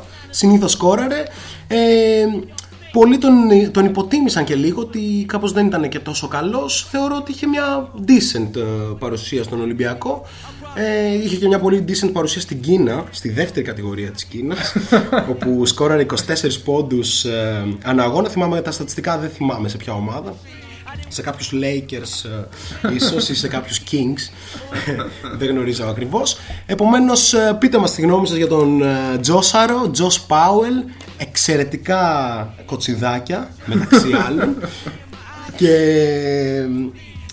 ήταν ένας παίκτης που εμένα μου άρεσε. Κλασική μπαρτζοκική επιλογή από τις μπαρτζοκικές επιλογές μα που δεν βγήκε πάρα πολύ. Δεν τέριαζε και τόσο στο στυλ, αλλά ήταν ωραίος τύπος. Τζος Πάουελ λοιπόν, Ευρωλίγκα και NBA. Έχει να το λέει. Α πούμε, θα το λέει στα παιδιά του και όπως είχε πει και ο Σκάιλαμπριν κάποτε, κανείς δεν θα θυμάται πόσο έπαιξε σε αυτά. Βρέθηκε δίπλα σε μεγάλους παίχτες όπως ο Κόμπε Μπράιαν, ο Πάο Γκασόλ ε, ή ο Βασίλης Πανούλης. Ανάλογα την, ε, την ήπειρο που ζούμε. Έτσι. Ε, και αυτό έχει να λέει ας πούμε ε, ότι βρέθηκε σε αυτά τα ρόστερ εντάξει είναι, είναι κάτι δεν, Να πάμε λίγο στο chat τώρα. Καλησπέρα στον Gus, ο οποίος όντως δεν μας πρόλαβε, μια και είπαμε τα περισσότερα για τους Bulls. Αλλά θα κάνουμε έτσι ένα sum up γρήγορο, κοιτώντας το chat. Και Σίγουρα τις θα δικές κάνουμε ένα σας sum up τοποθετήσεις. ε, και μετά. Ε, πάμε λίγο σε αυτά που υπόθηκαν πιο πολύ στην αρχή. Ο Slick λέει: Θεωρώ πως όποιος και αν είναι θα φανεί όχι μόνο από τα skills του αλλά και από το winning attitude. Μην ξεχνάμε ότι ένα φάντασμα πλανάται πάνω από την πόλη των ανέμων, το φάντασμα του Jordan. Καλά, προφανώς. Ε, και εκεί ήταν και το θέμα με τον μέχρι πρώτη ε, GM των Bulls, ο οποίος έπρεπε ας πούμε να υπεργεράσει όλη αυτή την κατάσταση που έχει δημιουργηθεί με τον Jordan και όλα αυτά τα expectations από την ομάδα του Chicago. Το winning attitude απαιτεί ένα μεγάλο star και εδώ είναι και το μεγάλο ερωτηματικό με τον AD που υπάρχει πολύ μεγάλο μέρος ας πούμε της αμερικάνικης δημοσιογραφικής σκηνής που, θα το, που τον αμφισβητεί λέγοντας ότι στη Νέα Ορλεάνη πήγε μόνο μία φορά playoff και 1002 Όχι λίγο- μία, όχι μία, δύο. Ε, πέρασε Δύο μόνο, καλέ- μόνο μία φορά από τον πρώτο γύρο. Α, αυτό, αυτό. Ναι, ναι, ναι. ναι. Αν και Sorry. νομίζω με υπέρβαση, έτσι. Με υπέρβαση σίγουρα. Με γίνεται το ακραίο τρίποντο το ισορροπίας. Εντυπωσιακό. Παρ' όλα αυτά, εντάξει, αυτά είναι και λίγο προβοκατόρικα. Ξέρουμε λίγο πώς κινούνται οι Αμερικάνοι δημοσιογράφοι ώρε-ώρε. Είναι και λίγο περσόνες. Νομίζω ότι η καριέρα του Άντων Ντέιβις στη Νέα Ορλεάνη από εμένα ας πούμε παίρνει ένα μεγάλο συν. Δηλαδή ο τρόπος με τον οποίο πήγαν ως ε, πραγματικό outsider απέναντι στους Blazers και τους διέλυσαν με, ένα, με μια σκούπα 4-0 με τον Drew Holiday να καταπίνει ε, τον, ε, τον Lillard σε όλες τις πλευρές, σε όλα τα μήκη και τα πλάτη μέσα και έξω από το γήπεδο. Ε, πραγματικά εκεί έκανε ένα τρελό establishment ο, ο Drew Holiday ως ένας παίχτης πραγματικά underrated που για μένα είναι σίγουρα στο top 7 ας πούμε των guards στη λίγα Ε, αμυντικά είναι σίγουρα ε, Elite. μαζί με τον Marcus Smart μάλλον οι δύο κορυφαίοι. Για τον Marcus Smart μπορούμε να τα πούμε και στη συνέχεια της εκπομπής. Πάμε στο δεύτερο κουιζάκι μας τώρα. Λοιπόν, πάμε σε λίγο πιο, όπως ε, κάναμε και την προηγούμενη εβδομάδα, πάμε σε λίγο ε, πιο καθημάς ε, ερώτημα. Υπάρχει ένας παίχτης που έχει παίξει σε Ηρακλή, Μαρούσι, ΑΕΚ, Basketball ε, Club και Ολυμπιακό. Είναι guard και είναι Αμερικάνος. Ίσως εύκολο για όσους παρακολουθούν ε, τα τεκτενόμενα και ίσως ξέρουν και με ποιους παίχτες ε, καυλώνουμε λίγο που δεν είναι και τόσο καλοί αλλά μας μας αρέσουν. Στην προηγούμενη εβδομάδα είχαμε ένα ερώτημα για τον Άντωνι Γκράντι να θυμίσω. Πάμε να δούμε ποιος είναι παίχτης που έχει παίξει Ηρακλή, Μαρούσι, ΑΕΚ, Ολυμπιακό την δεκαετία του 2000. Περιμένουμε τις απαντήσεις σας. Πιθανότατα εύκολο για τους περισσότερους από εσάς. Καυλωτικός point guard. Έχουμε δώσει πάρα πολλά στοιχεία. Και συνεχίζουμε με... Έχουμε κάτι στο chat. Α, να πω επίσης για το Slick που μας ε, παρακολουθεί. Ε, ο Slick θέλουμε να είναι καλεσμένος στην εκπομπή μας.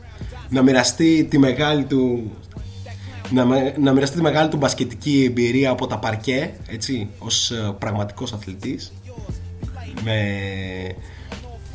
με συμμετοχές και με την Εθνική Ελλάδος. Slick μεγάλο what if. Μεγάλο, ε, ξεκινώντας λοιπόν με τα What If το δικό μας What If είναι ο Slick ε, στο NBA δεν είναι ο Slick, είναι όμως ε, μεγάλα και εγώ θα πάω να, να ονοματίσω τα πέντε δικά μου ε, What If αλλά μόνο ε, βάσει τραυματισμών όχι βάσει δηλαδή του τι δεν δούλεψε αρκετά κλπ Πολύ γρήγορα μπήκαμε στι απαντήσεις από το Σοφάδα. Ήταν πολύ εύκολο μάλλον γι' αυτό.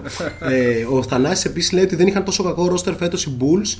ίσως δεν έχει αξιοποιηθεί σωστά. Ε, συμφωνώ 100% με αυτή την άποψη. Είναι θεωρώ ε, 90 ε, κακή διαχείριση και 10 το ρόστερ. Το ρόστερ ήταν για να μπει στα playoff της Ανατολής, μιας αδύναμης Ανατολής από τις θέσεις και κάτω. Ειδικά από τη στιγμή που οι Nets δεν είχαν ούτε Durant ούτε Irving ε, κλπ. Και δεν πάτησαν και ποτέ πολύ καλά στα πόδια τους η αλήθεια είναι οι Nets. Σε καμία περίπτωση. Σε καμία περίπτωση. Πιο πολύ ήταν, κάνανε ένα αξιοπρεπή μήνα μόλις είχε τραυματιστεί ο Irving θα έλεγα. Ναι, ναι, ναι. Συμφωνώ με τον Caris LeVert, ας πούμε, να δείχνει ότι είναι παίκτης όχι απλά ρολίστας, αλλά ένας παίκτης που μπορεί να τραβήξει την ομάδα και προφανώς ο Spencer Dinwiddie που ήταν στα όρια του All Star φέτος. Και ίσως άμα πάει στο Σικάγο να μπορέσει να, να γίνει για τα καλά All Star, να έχει έτσι και τη δικιά του ομάδα μέχρι να πάει και ο Davis εκεί πέρα. Νομίζω ότι ο, ο Dinwiddie είναι πάνω από το LaVine. Ε, είναι, σίγουρα, βασικά είναι σίγουρα πάνω από το Λαβίν σαν επίπεδο παίχτη, ο Spencer Dinwiddie, παρότι... Εμένα μου αρέσει πιο πολύ και το attitude του Spencer Dinwiddie, θα Ναι, πω έτσι λίγο την ταπεινότητα, αλήθεια. ναι. Ο Λαβίν νιώθει ότι όταν έχει πα- την μπάλα στα χέρια του, σαν να μην υπάρχει περίπτωση να την πασάρει ποτέ. Ισχύει, δεν ξέρω. ισχύει. Πάσαρε Έχεις το ποτέ λίγο, και bro. τους- και του συμπαίκτε. Σίγουρα έχεις. Ναι. σε κανένα παιδικό εφηβικό. και σε παιδικό και σε φυγικό και φέτος σε, σε όλες τις ομάδες, αλλά. Ε, εντάξει, ο Σλικ σίγουρα είναι ένας τέτοιος, αλλά με τρελά ποσοστά ευστοχίας. Ε, ναι, πάμε λίγο στα what if. Ε, δεν θα ξεκινήσω από το προφανές. Θα ξεκινήσω με, με ένα αφιερωματάκι που κάναμε στη σελίδα μας που μπορείτε να το δείτε ε, στο Shot Clock. Ένα what if δικό μου με βάση τερματισμό, αν και δεν λέω ότι θα γινόταν ε, ποτέ, ας πούμε, superstar, αλλά νομίζω ότι all-star συμμετοχές θα είχε στο τσεπάκι του. Ε, είναι ο Σον Livingston, υψηλό draft pick και point guard που έμπαινε στη λίγα με φόρα, ε, παίχτης πάρα πολύ αθλητικός και γρήγορος, χωρίς ιδιαίτερα καλό σουτ που δεν ανέπτυξε ποτέ στην καριέρα του αυτό το στοιχείο, αλλά πολύ καλός floor general. Σον Livingston λοιπόν, τα γόνατά του διαλύθηκαν ε, σε έναν αγώνα και από τότε κάπως ε, άρχισε, έλειψε για πάρα πολλά χρόνια, νομίζω έλειψε για τετραετία ο Σον Livingston από τη Λίγκα. Τελικά επέστρεψε με κάποιες συμμετοχές νομίζω στους ε, Nets του Jason Kidd. Αν κάνω λάθος διορθώστε με, δεν μπορώ να το θυμάμαι και απ' έξω. Είχε πολύ καλή, συμ- ε, πολύ καλή παρουσία ως αναπληρωματικός point guard και προφανώς μετά έκανε πάρα πολύ σοβαρό ε, είχε πάρα πολύ σοβαρή παρουσία ε, στους Golden State Warriors από τους αγαπημένους παίκτες του αδερφού μου κιόλας. Ε, ο Σον Livingston από τα καλύτερα αναπληρωματικά guard της λίγας τη δεκαετία που μας πέρασε.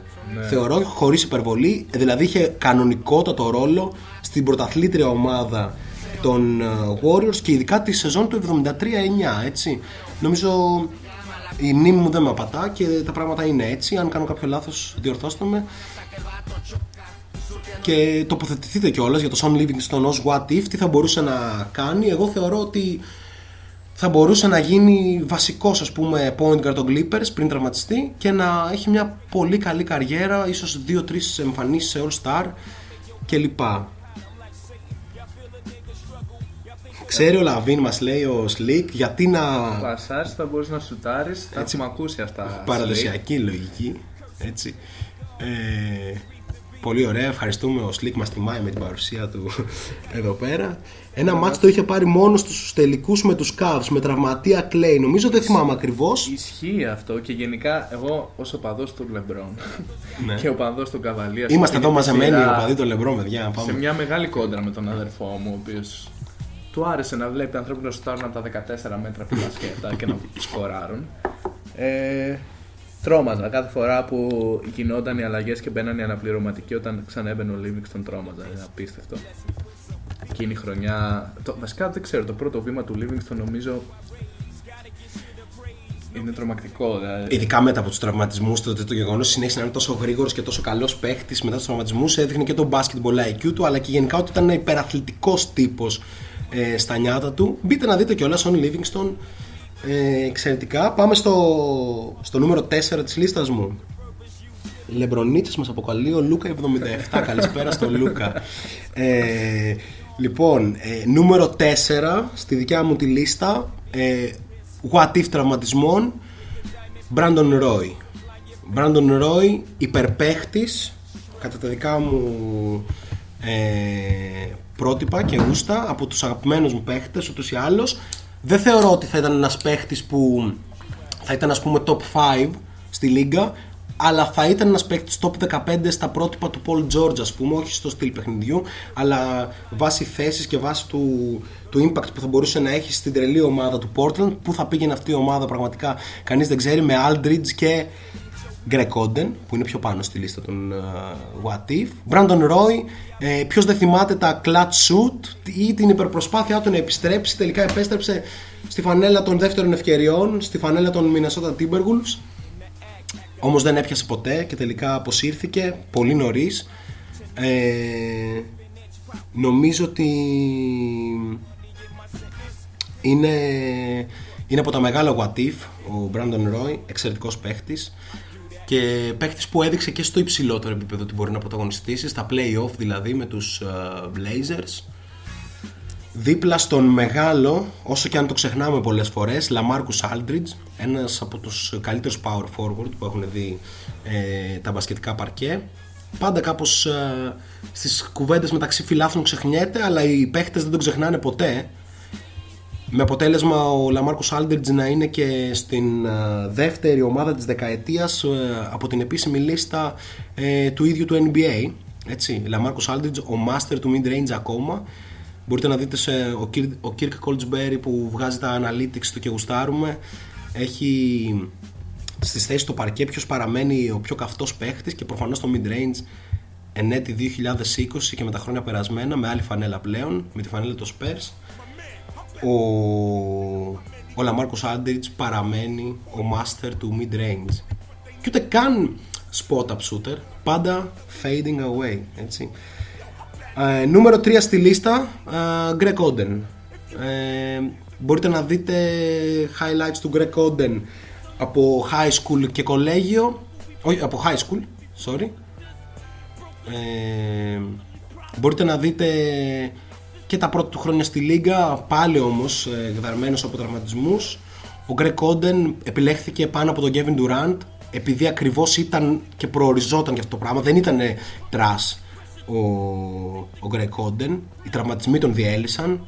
Προσπάθησε να κάνει comeback, πήγε και στο Miami το 2014. Αυτά τα πόδια δεν σηκώνονταν με τίποτα μετά από τόσους τραυματισμούς. Αλλά μιλάμε για μια προφανή διαδοχή του Shaquille O'Neal. Ο τύπος κατέβαζε μπασκέτες και ήταν ένα αμυντικό κτήνος ακόμα και από τα πρώτα του χρόνια ε, στη Λίγκα. Θεωρώ ότι ο Γκρέκ Όντεν θα πήγαινε καρφί για το Hall of Fame. Αν η τύχη δεν του συμπεριφερόταν πάρα πολύ άσχημα. Ένα κορμί τόσο βαρύ και τόσο ψηλό και τόσο αθλητικό δεν μπορεί να κρατηθεί εύκολα όταν ο τύπος κατέβαζε τα στεφάνια με τόση μανία. Δεν ξέρω, πρώτον με είχε δει ποτέ Γκρέκ Όντεν. Η αλήθεια είναι ότι ελάχιστα το θυμάμαι πλέον. Τον Γκρέκ Όντεν. Οπότε δεν μπορώ να εκφέρω ακριβώς άποψη. Θα, θα μείνω στα δικά σου. Εμένα μου άρεσε και, και πάρα πολύ και προφανώς στο NBA Live 2008 όπου μόλις έμπαινε στη Λίγκα ο Γκρεκόντεν τον έπαιρνε στο, δεν θυμάμαι πώς λεγόταν τότε, αυτό που παίζεις για χρόνια, κάπως My League, κάπως έτσι Career, λεγόταν. Ναι, καρύ και ο, ο Γκρεκόντεν προφανώς είναι ο καλύτερος παίκτης στο παιχνίδι μαζί με τον LeBron James. Ε, έχουμε κάποιο νούμερο 2 γιατί εγώ θα προκαλέσω αρκετές αντιδράσεις με το νούμερο 2 μου αλλά ένας παίχτης που τον είδα πολύ αναλυτικά και στο high school και στη μία χρονιά του στο Duke ε, νούμερο 2 θα πάω με τον Jabari Parker Wow. ε, πολλοί που έχουν δει τον Jabari Parker του NBA θα πούνε ότι τι είναι αυτό το πράγμα μόνο ξέρει να βάζει την μπάλα στο καλάθι κλπ ωστόσο αν δει κάποιος αγώνε από το κολέγιο, θα καταλάβει ότι ο Τζαμπάρι Πάρκερ δεν θεωρούταν τυχαία ε, ο συνεχιστής του Καρμέλο Άντωνη. Όλες οι κινήσεις ήταν εκεί. Όλες οι κινήσεις, το footwork αρρωστημένο και η αθλητικότητα εξαιρετική. Ήδη από την πρώτη του χρονιά στη Λίγκα θεωρούταν ότι πολύ εύκολα θα πάρει το Rookie of the Year από τον Andrew Wiggins. Ε, αλλά. Αρχίσανε οι διαμαρτυρίες ναι, για υπάρχουν την διαμαρτυρίες επιλογή γιατί στο ήμουν νούμερο σίγουρο. δύο. Αλλά παιδιά, μετά από ACL επιστρέφει, μετά από τραυματισμό χιαστού, επιστρέφει ε, κάνοντας χρονιά 20 πόντους και είναι τσίμα τσίμα με το Γιάννη Αντετοκούμπο για το ποιος είναι το νούμερο 1 των Bucks εκείνη τη σεζόν. Μετά από τραυματισμό ε, στο χιαστό του, έτσι. Και είχε την ατυχία σε ένα μάτς που έβλεπα live απέναντι στους Hit νομίζω να ξαναπάθει ε, το χιαστό, να επιστρέψει τελικά και να είναι παίχτης των 12-15 πόντων αλλά ειδικά από τη στιγμή που άρχισε να κάνει και κάποιες πολύ περίεργες δηλώσεις We don't pay me to play defense και τέτοια πράγματα. Κάπως έβαλε τα, τα χεράκια του και, έβαλε τα, και έβγαλε τα ματάκια του Τζαβάρι Πάρκερ. Θα μπορούσε δηλαδή να βρίσκεται σε ένα ρόστο και φέτος στου Hawks έπαιζε σε αυτό το πολύ κακό ρόστερ των Hawks βέβαια. Είχε κάπου στους 14-15 πόντους μέσω όρο. Δεν παίζουν μόνο οι πόντοι προφανώς στο, στο, σύγχρονο, στο σύγχρονο μπάσκετ. Ε, καταλαβαίνω ότι πολλοί έχουν τις διαφωνίες τους αλλά μην ξεχνάμε ότι το ίδιο το Slam Magazine τον είχε εξώφυλλο και έλεγε ότι αυτός είναι ο επόμενος. Πάμε γρήγορα στο νούμερο 1 της ε, What If λίστας. Εδώ δεν διαφωνεί κανένας, νομίζω. Εδώ Δεν υπάρχει δεύτερο ερώτημα, δεν υπάρχει δεύτερο what if. μόνο ο Αντώνης μάλλον διαφωνεί, ο οποίος ψήφισε το Ρόι πριν ακούσει οποιονδήποτε. Εντάξει, δεν, δεν μπορούμε να το ο, το, νο- το μεγαλύτερο what if της Λίγκας νομίζω ε, είναι ο Derrick Rose ο οποίος εγώ πιστεύω ότι με κάποιο τρόπο θα επιστρέψει στο Σικάγο τώρα έτσι για το, για το flex. Λες. ε, πιστεύω ναι. Θα είναι μια εύκολη επιλογή του Καρνισόβας για να μαζέψει το κοινό του. Θα του δώσει και αρκετά λεφτά. Νομίζω δεν είναι, δεν είναι ξέρω εγώ, δεν μπορεί κάποιος να συγκριθεί με το what if του Derrick Rose αλλά δυστυχώς ε, ο τρόπος με τον οποίο ε, πατούσε τα πόδια του στο γήπεδο όσο και αν ενθουσίαζε τους πάντες μας κάπως πάντα μας είχε μια φοβία φοβία που νομίζω περισσότερο μας έχουμε και με τον Zion πλέον. Είναι λίγο επικίνδυνο να παίζεις τόσο επιθετικά και αθλητικά.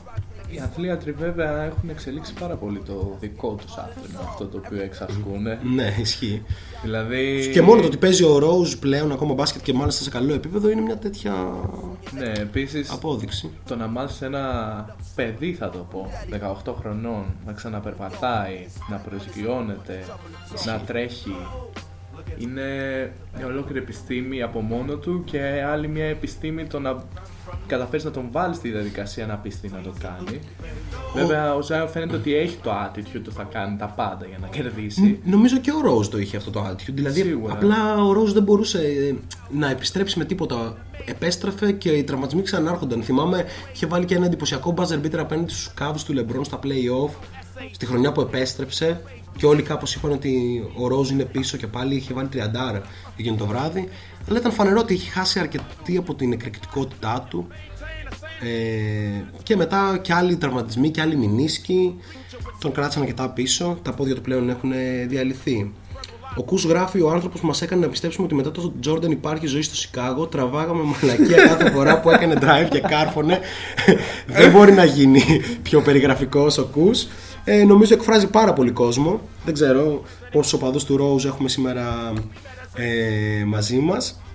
Να πούμε ότι το δεύτερο κουιζάκι απαντήθηκε πάρα πολύ γρήγορα από, ε, Μισό λεπτό. από τον Σοφάδα νομίζω Ναι, ναι, από το Σοφάδα. ε, όπου η απάντηση είναι ο Blackney Roderick Blackney ε, point guard έτσι παλιάς κοπής Αμερικάνος Πολύ ωραίο, εμένα μου άρεσε πάρα πολύ και χθες κιόλας έβλεπα highlights του από τη χρονιά που ήταν δίπλα στον Μίλο Θεόντοσιτ ε, ως guard του Ολυμπιακού με τριάρι τον Γκιντέλ Woods στο 4 τον κάποιον Mark Jackson τον οποίο δεν το θυμόμουν και στο 5 τον ε, το Σόφο μεταξύ άλλων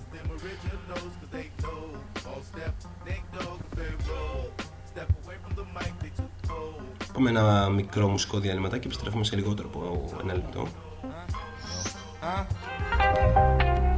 Like, you don't limit yourself to one thing. Your mom got to broaden your horizon. Keep your eyes on the prize. You know what I'm saying? The struggle goes on every day. And I'ma live it through my music. You know how we do. Choose to lose, fun. Your shoes up, don't get stuck or get your frame struck when my squad blitzing. Hitting like Mack trucks, head splitting, paper written. And windy cities like Chicago, no bullshit. You see me spitting at the kitten with the lost mitten as we engage in Cold War, getting frostbitten.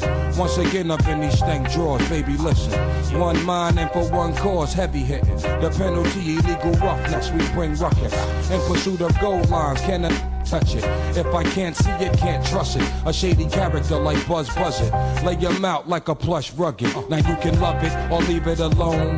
We drink death and puff bone, dragging your body out the end zone. And any way the wind blow, that's where you flow. That's why you be the first one caught, last to know. Body laying out on the floor. Substitute, every play is from the run and shoot. We open doors, third and long, quarterback pack the cannon on. I go deep, he drop bombs. That's when I touch down six points. What now? Once again, we coming through in the clutch now. Perfect strangerist, ever since I came with this and wrecked the body. You convinced like Lombardi that Johnny dangerous. Offensive shotgun. Calm in the pocket, I got one. In a million, threats to choose from. That's how it goes, son. You win some, you lose some. It's in the game. You win some, you lose some. That's how it goes, son. You win some, you lose some. It's in the game.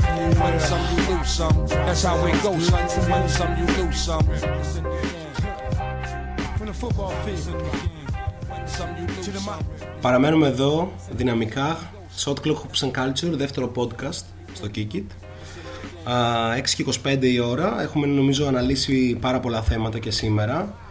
Αλλά η συγκεκριμένη εκπομπή και προσπάθεια θα προσπαθήσει όχι προφανώς ε, για εμπορικούς σκοπούς αλλά από λόγους αντίληψης να ενσωματώνει πολλά και διαφορετικά κομμάτια ας πούμε στο, στη συγκεκριμένη, συγκεκριμένη εκπομπή και από αυτό το κομμάτι δεν μπορεί να λείπει νομίζω ε, η συμμετοχή και η πραγματικά ε, σημαντική ας πούμε ε, παρουσία όχι μόνο ε, των αντρών αλλά και των γυναικών ε, στο άθλημα ε, δεν πρέπει να ξεχνάμε ας πούμε ότι ο, ο David Blatt σε μια συνέντευξή του πρόσφατα είχε δηλώσει ότι περιμένει ότι τα 15-20 επόμενα χρόνια η βασική αλλαγή που θα υπάρξει ε, στο άθλημα είναι ότι δεν υπάρχει κανένας λόγος να, να μην παίζουν και οι γυναίκες ε, σε αυτό το άθλημα. Αυτό σίγουρα ίσως είναι λίγο αρκετά μπροστά από τις δυνατότητες που υπάρχουν αυτή τη στιγμή.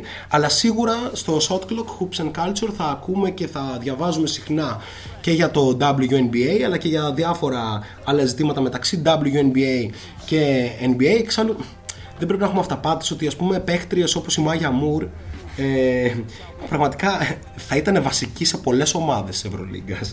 Χωρίς πλάκα. Και θα βάζει 20 για πλάκα. Ε, δεν υπάρχει αμφιβολία πούμε, ότι είναι καλύτερη από παίχτες όπως ο Βαγγέλης Μάτζερης ή κάτι τέτοιο. Και όποιος έχει τέτοιες αμφιβολίες καλό θα κάνει να τις λύσει βλέποντας ας πούμε πόσο καλή είναι η Μάγια Μουρ ή η Καντάς Πάρκερ ή οι άλλες παίχτες αλλά εν πάση περιπτώσει αφού φύγουμε από αυτό ε, το κομμάτι ε, ίσως έχει μια αξία να συζητήσουμε για κάτι πιο πραγματικό και πιο άμεσο ε, για την Becky Hammond ε, και κατά πόσο μια από τους βασικούς ε, βοηθούς ε, των San Antonio Spurs μπορεί να είναι πρώτη coach ε, στο NBA. Είναι μια, θεωρείται ευρέως στη λίγα, μια από τις καλύτερες ε, assistant coach ε, στο υψηλότερο επίπεδο. Αμφισβητούνταν από τους πάντες μόνο και μόνο για το γεγονός ότι είναι γυναίκα. Ε, δεν μας, κα- δεν μας κάνει εντύπωση αυτό ε, στην κοινωνία που ζούμε.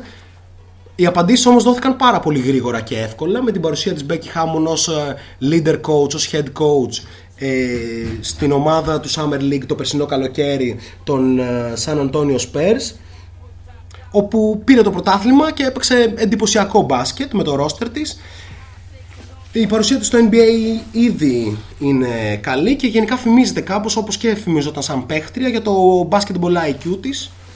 Νομίζω ότι η Becky Hammond έχει πάρα πολύ ε, μεγάλο μέλλον στη λίγα. Προσωπικά θεωρώ σίγουρα περισσότερο από τύπους όπως Jim Boylan. ε, και ίσως θα δούμε αυτή τη μεγάλη ευκαιρία αν και εκτιμώ, δεν ξέρω, περιμένω και τις δικές σας εκτιμήσεις, ότι δεν θα τη δούμε στο San Antonio Spurs. Γιατί, όχι λόγω του. Σίγουρα οι Spurs είναι μια ομάδα που καλλιεργούν αυτή τη λογική. Απλά έρχεται ένας Tim Duncan, έτσι. Ναι. Ο οποίος με αυτά τα κοτσιδάκια δεν μπορώ παρά να, τον, να θέλω να τον βλέπω. Αυτή η ηρεμία, αυτή τα κοτσιδάκια, αυτή η μπασκετική νοημοσύνη να καθοδηγεί την επόμενη μεγάλη ομάδα των San Antonio Spurs. Περιμένω ε, σίγουρα και από εσάς την άποψή σας, αλλά σίγουρα πάμε να ακούσουμε πρόδρομος BT. Τι έχει να πει για Becky Hammond, San Antonio Spurs, ε, γυναίκες στο άθλημα κλπ. Εντάξει, η Becky Hammond νομίζω ότι είναι. Έχει, έχει δρεώσει το όνομά της στο άθλημα. Ε, Έχει μια πενταετία πλέον. ναι, ναι. Είναι πραγματικά πολύ οπισθοδρομικό ότι ακόμα και σε αυτή τη λίγα την οποία την κινεί κατά βάση το οικονομικό πλαίσιο ας πούμε υπάρχουν ζητήματα ως προς το φύλλο ας πούμε Ε, δεν, δεν ξέρω Ειδικά στο κομμάτι του coaching staff. ναι, στο κομμάτι του coaching staff ε, ε, υπάρχει αυτή η, η πολύ παλιακή άποψη η οποία νομίζω δεν, ε, δεν, έχει απο, δεν έχει φύγει γενικά από τον Αμερικάνικο λαό ίσως. Δηλαδή το θέμα ίσως είναι και πιο πολύ κοινωνικό κατά βάση. Ότι σε κάποιες θέσεις κάπως μο- μόνο οι άντρες, δεν ισχύει βέβαια μόνο στην Αμερική αυτό, μην τρελαθούμε, αλλά σε μια πλατφόρμα τεράστια οικονομικά όπως λέγαμε αυτή το και νωρίτερα του NBA. Ε, αυτό που λες όχι απλά έχει τεράστια σημασία, αλλά δεν πρέπει να ξεχνάμε ότι οι Dallas Mavericks που θεωρούνται ευρέως ένα από τα πιο πετυχημένα franchises στην ιστορία του NBA ε, και ο Mark Cuban ας πούμε βγαίνει συνεχώς ως ένας τύπος ο οποίος κινεί τα νήματα, παίζει ρόλο κλπ. Ε, μην ξεχνάμε ότι η Dallas Mavericks πέρυσι ήταν η ομάδα η οποία κατηγορήθηκε ότι υπάρχει ο μεγαλύτερος σεξισμός στα γραφεία τους στους εργαζομένους Ναι. με σεξουαλικές παρενοχλήσεις και Από τους ίδιους εργαζομένους Ακριβώς. έγινε αυτό.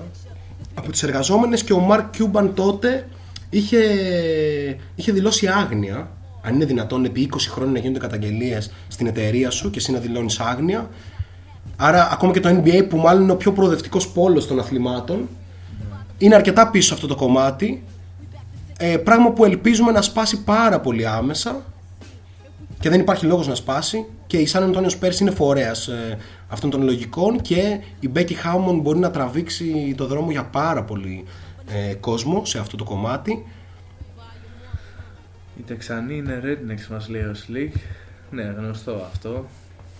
Παραδοσιακά πλέον, δυστυχώς.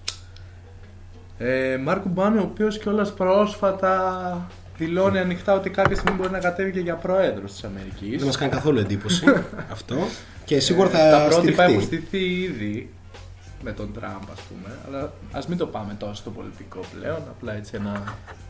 Εντάξει, Επιπρόσθετο κάποια ζητήματα, σχολιασμό. κάποια ζητήματα όταν μιλάμε ας πούμε, για, το, για το γυναικείο μπάσκετ που πολύ πρόσφατα στο WNBA είχαμε μια τεράστια νίκη των αθλητριών με την αύξηση του salary cap άρα και των μισθών ε, νομίζω ότι είναι αμυγός και πολιτικά ζητήματα έτσι. το WNBA είναι μια βιο- βιομηχανία η οποία εξελίσσεται συνεχώς και είναι πολύ υψηλού επίπεδου ε, μπάσκετ και ξαναλέω όποιος δεν έχει δει μπορεί να, μπορεί να τσεκάρει τα καλοκαίρια γεμ- γεμίζουν με το WNBA παρότι ακόμα είναι πάρα πολύ ε, πίσω και η δική μας και προσωπικά ας πούμε αντίληψη στο συγκεκριμένο θέμα. Πάμε να δούμε λίγο ε, Q&A ζητήματα. Α, λοιπόν, εγώ έχω μείνει αρκετά πίσω στο chat. Το έχει αναλάβει σήμερα ο πρόδρομος ε, BT. Λέει ο Αντώνης, έχω και εγώ μια ξαδέρφη που είναι καλύτερη από το Βαγγέλη Μάτζαρη. Εντάξει. Νομίζω ότι χάνουμε και λίγο την αίσθηση. Δηλαδή, εντάξει, ο Βαγγέλης Μάτζαρης η αλήθεια είναι ότι έχει αποκαρδιώσει. Είχε αποκαρδιώσει μάλλον τον κόσμο του Ολυμπιακού τα τελευταία Και χρόνια. της Εθνικής Ελλάδος και τον Και εαυτό της- του ίσως. Ισχύει. Ε, καθώς πέρασαν χρονιές όντας δεύτερος πίσω από το Σπανούλι με την μπάλα στα χέρια που πραγματικά σε έκανε να αναρωτιέσαι αν αυτό το παιδί το ευνουχίζουν σε αυτή την ομάδα. Αναπόφευκτα βέβαια όταν Δεν έχεις νομίζω, το νομίζω, Βασίλη νομίζω, Σπανούλη, νομίζω στο καζίνο ε, έπαιζε περισσότερο. Υπάρχουν, υπάρχουν, υπάρχουν και αυτές οι Αλλά τύπες, εντάξει, ας μην το εκχυδαίζουμε. Ε, Ο Βαγγέλης Μάτζερης ο οποίος θεωρώ ότι αν τον βλέπαμε στα καλά του όντως από κοντά καθώς τουλάχιστον εγώ δεν τον έχω δει από κοντά πιθανώς να εντυπωσιαζόμασταν ας πούμε Νομίζω ότι είχε υπάρξει ένας καλός παίχτης για αρκετό διάστημα. Ένας ε, decent ε, role player στην, Ευρω... στην Ευρωλίγκα. Ναι, Κατέβαζε ναι. σταθερά την μπάλα, είχε αναπτύξει το τρίποντό του κλπ. Κάπως ήρθε η πτώση του εκεί τα χρόνια του Σφερόπουλου. Τα τελευταία. Ε, δεν πιάνει για what if γιατί σακατεύτηκε πριν BNBA αλλά θα πω και Harry Giles λέει ο Αντώνης υπερβολικά ποιοτικό σχόλιο. Harry Giles τον είχαμε δει και στο παγκόσμιο των εθνικών ομάδων να διαλύει τους πάντες. Ε, ήταν ο συνεχιστής του Kevin Garnett κατά πολλούς είναι αλήθεια. Δεν μπορούμε να το κρίνουμε σε καμία περίπτωση γιατί δεν το βλέπουμε ε, πλέον. Νομίζω ότι έχει τις δυνατότητες να κάνει μια decent καριέρα και το τελευταίο διάστημα παίζει και βασικός φέτος στους Kings ε, έχει εκτός από καλά αθλητικά προσόντα που έχουν παραμείνει μετά τους πολλούς τραυματισμούς του, δηλαδή μέχρι τα 18 του είχε δύο χιαστούς. Ε, έχει και εξαιρετική αντίληψη του παιχνιδιού, εξαιρετικός σπασέρ μέσα και έξω από τη ρακέτα. Χάρι Giles ε, νομίζω ότι αν βρει κάπως τα πατήματά του και δεν τραυματιστεί σίγουρα μπορεί να γίνει ένας καλός βασικός παίχτης σε οποιαδήποτε ομάδα. Έχει όλα τα προσόντα γι' αυτό. Μίστες, έχω ερώτηση, λέει ο Κου. Όταν θα πρέπει να αρχίσει τι Χριστοπαναγίε ή να σβερκώσει κάποιο παίχτη για να ξυπνήσουν οι υπόλοιποι, πώς θα το κάνει μια κορασίδα. Δεν συμφωνώ ε, με αυτή τη λογική γιατί άμα θέλουμε να το δούμε και αντίστοιχα, δεν νομίζω ποτέ ο Brad Stevens να, να σβερκώσει κάποιον και δεν νομίζω ότι χρειάζεται κιόλας. σα ίσα, αυτό περιέγραφα και πριν ότι οι προπονητές αυτού του στυλ ε, αρχίζουν να εκλείπουν από τη λίγα. Δείτε πώς μιλούσαν οι παίχτες, ας πούμε, για τον Τόμ Τίμποντο. Δείτε ε, τις αντιδράσεις για τον Τζιμ Μπόιλεν. Νομίζω ότι φεύγει η λίγα αλλά και το ίδιο το παιχνίδι από αυτή τη λογική. Και ας δούμε και στο ευρωπαϊκό επίπεδο ένας εξαιρετικός προπονητής όπως ο coach Μπαρτζόκας που είναι ο μάστερ της Χριστοπαναγίας, πώς λέει ότι αυτό είναι κάτι που θέλει να αλλάξει. Ε, πλέον οι παίχτες γνωρίζουν πολύ καλύτερα το άθλημα έτσι, και έχουν πολύ καλύτερη επικοινωνία με τους, ε, και με τους προπονητές και με το coaching staff όπου μπορούμε να ξεφεύγουμε από, από αυτή τη λογική και να μπαίνουμε κάπως ε, σε, σε διαφορετικά χνάρια. Και νομίζω ότι κάπως εκεί είναι και το κομμάτι του μέλλοντος της Λίγκας έτσι. Ε, επομένως δεν νομίζω ότι θα χρειαστεί η Μπέκη Χάμον να ζευγαρκώσει κάποιον. Θεωρώ ότι έχει όλα τα προσόντα σε επίπεδο τακτικής και, και διαχείρισης κατάστασης να, να κάνει τους παίκτες να την ακούσουν Μπέκη Χάμον η οποία αν θυμάμαι καλά δεν θυμάμαι τις ομάδες δεν θυμάμαι ποια ομάδα ήταν σε αναζήτηση προπονητή εκείνη την περίοδο και θεωρούνταν μία από τις πιθανές επιλογές. Δεν ξέρω πώς να βοηθήσει αυτό. Τι εγώ το θυμάμαι, αλλά σίγουρα το έχω διαβάσει. Το έχω διαβάσει σε διάφορα σενάρια. Και δυστυχώς, ας πούμε, ακόμα υπάρχουν αυτά τα ερωτηματικά ως προς το κατά πόσο μια γυναίκα μπορεί να είναι head coach σε μια ομάδα ανδρών. Η απάντηση νομίζω είναι ναι, πάντως. Προφανώς. Θα το δούμε, θα το δούμε και το επόμενο διάστημα ελπίζουμε. Απλά ένα, μια νοοτροπία, ένα καθεστώς το οποίο επικρατεί τόσα χρόνια το να σπάσει είναι πιθανώς δύσκολο. Κάποιος θα κάνει την αρχή και από εκεί και μετά θα έρθει η αλλαγή, θα κυλήσουν τα πράγματα. Smoothest killer since Bugsy. Bitches love me. And Queens where my drugs be. I wear Guess jeans and rugbies. Yo, my people from Medina, they will see you when you re-up, bring your heater or your queen go between us. Real shit. My Desert Eagle got an ill grip. I chill with niggas that hate Dominicans, and still bricks. My red beam made a dread scream and sprayed a Fed team. Corleone be turning niggas to fiends. Yukons and Ninja Black Lexus. Mega the pretty boy with mafia connections. It's nigga said it. Yo, my mind is seeing through your design like blind fury. I shine Jerry sipping on crushed grapes. We lust papes and push cakes inside the casket at just wait. It's sickening. He just finished bitten upstate and out of projects. It's talking that somebody gotta die shit. It's logic as long as it's nobody that's in my clique. My man Smoke knew how to expand coke and Mr. Coffee. Feds cost me two mil to get the system off me. Life's a bitch, but God forbid the bitch divorce me. I'll be flooded with ice or hellfire can't scorch me. Cuban cigars, meeting Foxy at the Mars, moving cars. Your top poppy, senior Escobar. In the black Camaro, firm deep, all my niggas hail the blackest sparrow. While the bees beat the apparel through the darkest tunnel. I got visions of multi-millions in the biggest bundle. In the Lex, pushed by my nigga Jungle. E-money bags, got my West Sean Dawn bundle of 62. They ain't got a clue what we about to do. My whole team,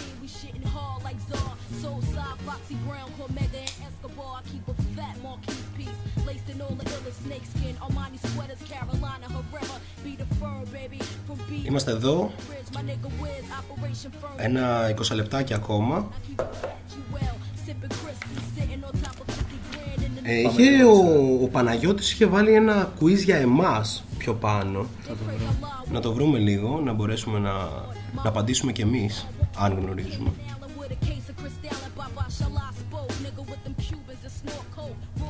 Ναι, το βρήκα λοιπόν. Και αγαπημένη παιχτάρα ήταν όλα American πεντάδα μαζί με Όντεν και Ντουράν. Michael Beasley. Χωρίς να είμαι σίγουρος. Ή Blake Griffin. Ένα από τα δύο. Αλλά δεν είμαι καθόλου σίγουρος, μπορεί να λέω και μαλακίες. Ε, Πιθανό. Αρκετά πιθανό. Πάνω στο chat λέει σε αυτά που λέγαμε τελευταία και ο Μπρας Στίβες λέει τα έχει ρίξει τα κατήρια αρκετές φορές, απλά πιο σπάνια. Εντάξει, θεωρώ ότι όταν είσαι σε μια λογική που όχι να πάρεις παίξει με το καλό, αλλά να τους δώσεις να καταλάβουν ότι είμαστε εδώ για ένα σκοπό και προσπαθούμε να το πετύχουμε όλοι μαζί. Είμαστε ομάδα, δεν χωράνε εγωισμοί, δεν χωράνε ατομικότητες. Δεν ε, απαιτούνται ουρλιαχτά και να βουτήξεις κάποιον από το λαιμό. Δεν ξέρω, και νομίζω στο ότι Παναγίες. όσοι ω ένα βαθμό έχουν βρεθεί και σε ομάδες και σε αποδητήρια, ακόμα και στο πιο χαμηλό επίπεδο, όπως μπορεί να είμαστε εμείς ή οποιοδήποτε, ε, νομίζω ότι ποτέ δεν είναι ιδανική ας πούμε ιδανικό σενάριο, το σενάριο του προπονητή φωνακλά της Παναγίας και τα λοιπά, τουλάχιστον εμένα προσωπικά πάντα με, με ξενέρουν. Εντάξει, αυτό βέβαια είναι και από παίχτη σε παίχτη. Υπάρχουν παίχτες, δεν ξέρω αν ο Εφο μας ακούει. ε, υπάρχουν Μας παίχτες ακούγεται, ρε.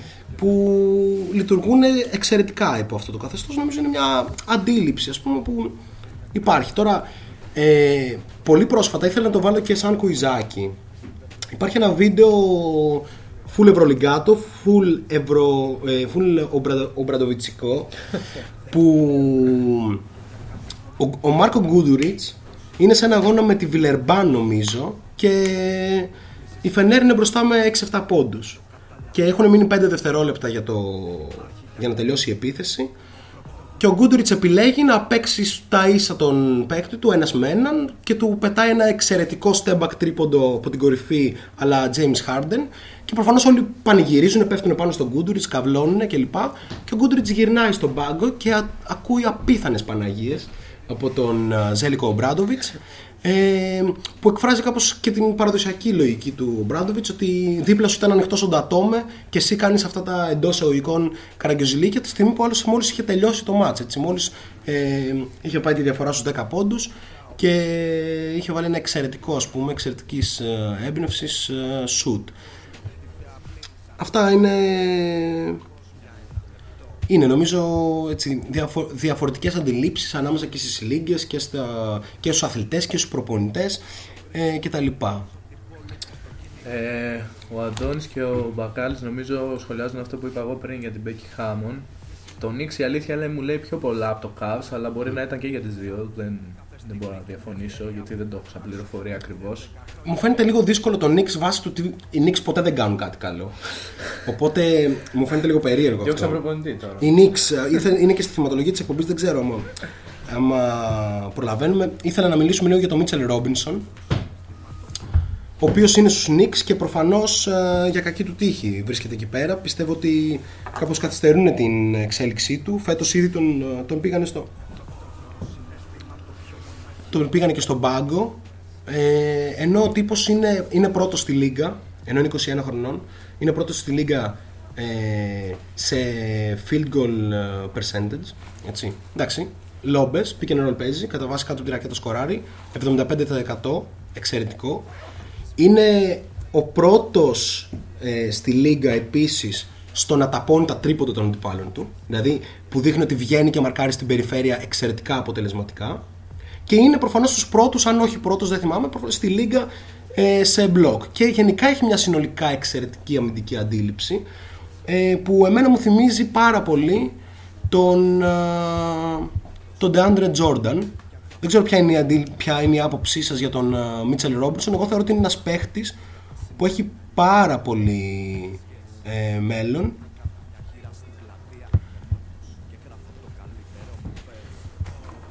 Ε, έχει μέλλον ως α, ε, ίσως και defensive player of the year σίγουρα all defensive team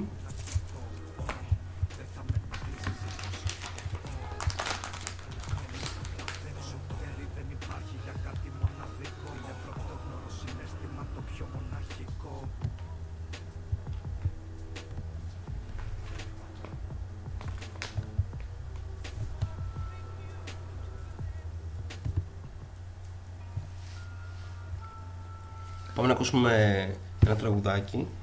Ε, περιμένουμε και τις απόψεις σας για τον Μίτσελ Ρόμπινσον. Και για τους Knicks γενικά, οι οποίοι είναι ελαίο Θεού αυτή τη στιγμή προς το παρόν. Κανείς δεν ξέρει τι θα συμβεί με αυτό το franchise. Οι, οι οπαδοί είναι εξαγριωμένοι πλέον. Ο χειρότερος πρόεδρος της Λίγκας μαζί με τον ε, πρόεδρο των Knicks. Δεύτερος Γκομπέρ άμα φύγει από τον υπόνομο. Συμφωνώ 100% με τον Άλεξ 23. Το Λιάκος υποσχέθηκε πως δεν ξαναμαθούνε Σήμερα έχει γενική, αλλά και γενική Και έχει και potential θεωρώ και σαν α, επιθετικός παίχτης. Δηλαδή το γεγονός ότι είναι τόσο αθλητικός και τόσο μακρύς και τόσο... Ο Μίτσελ Ρόμπινσον δεν του φαίνεται Προφανώς, άμα δεις τη φάτσα του, ας πούμε, ή το στυλ του, ένας τύπος πολύ ψηλός, πάρα πολύ γυμνασμένος κλπ. Το τελευταίο πράγμα που σκέφτεσαι είναι ότι είναι πολύ έξυπνος, αλλά όντως παίζει πολύ έξυπνα και για να φαίνεται αυτό σε μια ομάδα σαν τους Knicks που κανείς δεν παίζει έξυπνα. Είναι, η ο- ήταν η ομάδα του Μάρκο Μόρι. Η Knicks. Είναι πολύ δύσκολο να, να φανείς εκεί πέρα. Ο RJ Barrett, ας πούμε, φέτος ε, κάπως σαν να, σαν να μπορούσε να παίξει εκεί πέρα το, το, το νέο ας πούμε, και αρκετά μεγάλο ταλέντο τους. Ο Μίτσελ Ρόμπινσον κατάφερε να ξεχωρίζει και ίσως γι' αυτό πήγε στον πάγκο. έτσι. Μιλάμε για τους New York Knicks. Πόσο δύσκολο να κάνεις μια τέτοια κουβέντα.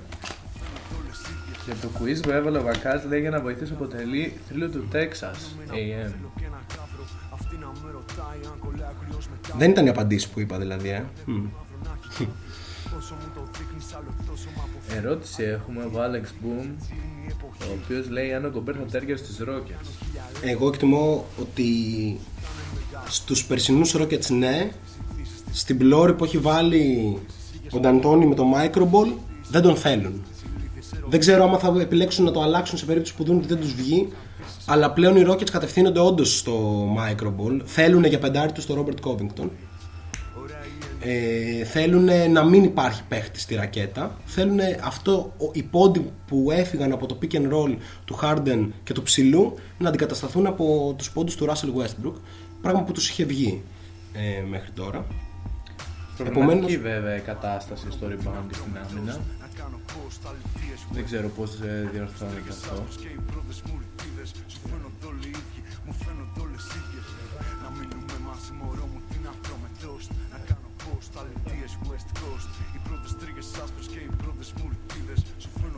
Σίγουρα δεν αποκλείται το ενδεχόμενο να κινηθούν ε, προς αυτή την κατεύθυνση. Ίσως κάτι σε στυλ ε, ψηλού που επιλέγει και ο Μπαρτζόκας κάποιο γρήγορο αθλητικό μεγάλο footwork ο οποίος μπορεί να βγει από τη μέση και να αφήσει το χώρο στο Westbrook στην επίδεση αλλά ταυτόχρονα να είναι σκληρό καρύδι στην άμυνα και να παλεύει για κάθε rebound αλλά έχοντας και τα φυσικά χαρακτηριστικά δηλαδή να έχει κάποιο ύψος πάνω από 2-2 που είναι ο Covington αν δεν κάνω λάθος Νομίζω ότι κάπως στο μυαλό του Αντώνη δεν είναι εύκολο να μπούμε για το ακριβώς πώς θα κινήσει Καλά, κανείς δεν ε, μπορεί να- αυ- αυτή τη διαδικασία. Θα δούμε κάτι σύγχρονο πιστεύω πάλι που θα το ακολουθήσει στο NBA σε λίγα χρόνια. Πάμε λίγο σε πιο dark επιλογές ε, μουσικής. Ε, Μιλώντας όμως για ψηλούς και σίγουρα κάτι που λείπει από τον Μίτσελ Ρόμπινσον, αλλά ε, όπως μπορείτε να δείτε και, στο, και στη σελίδα μας, ε, τις τελευταίες μέρες κάνουμε ένα αφιερωματάκι στους καλύτερους σουτέρ της φετινής σεζόν. Όπου είδαμε, ας πούμε, ε, είδαμε τον George Hill που προελάβει φέτος με το εντυπωσιακό 48% στο τρίποντό του. Είδαμε τους κλασικούς γνωστούς αγνώστους, ε, τον JJ Redick ε, πολύ ψηλά. Είδαμε τον Seth Curry. Ο Duncan Robinson που έχει μπει για τα καλά στη συζήτηση για τον καλύτερο σουτέρ της λίγας σουτάροντας 9 τρίποντα ένα αγώνα και- και στοχώντας το 45% από αυτά που είναι εξωφρενικό έτσι. Τόσο, πολύ, τόσα πολλά σουτ και τόσο μεγάλη ευστοχία ε, είναι σχετικά σπάνιο αλλά έχουμε ψηλούς σουτέρ πλέον στη λίγα που σουτάρουν πολλά τρίποντα και σκοράρουν σε πάρα πολλά τρίποντα. Και κοιτώντας, δηλαδή δεν μου έκανε εντύπωση που είδα εκεί ψηλά τον Γκάρλ Άντωνι Towns ή τον ε, Νεμάνια Μπιελίτσα, αλλά είδα και τον Κέλιο Λίνικ να σουτάρει με 44% φέτος σε 4,5 προσπάθειες ένα αγώνα. Και σίγουρα ήταν κάτι που μου έκανε εντύπωση.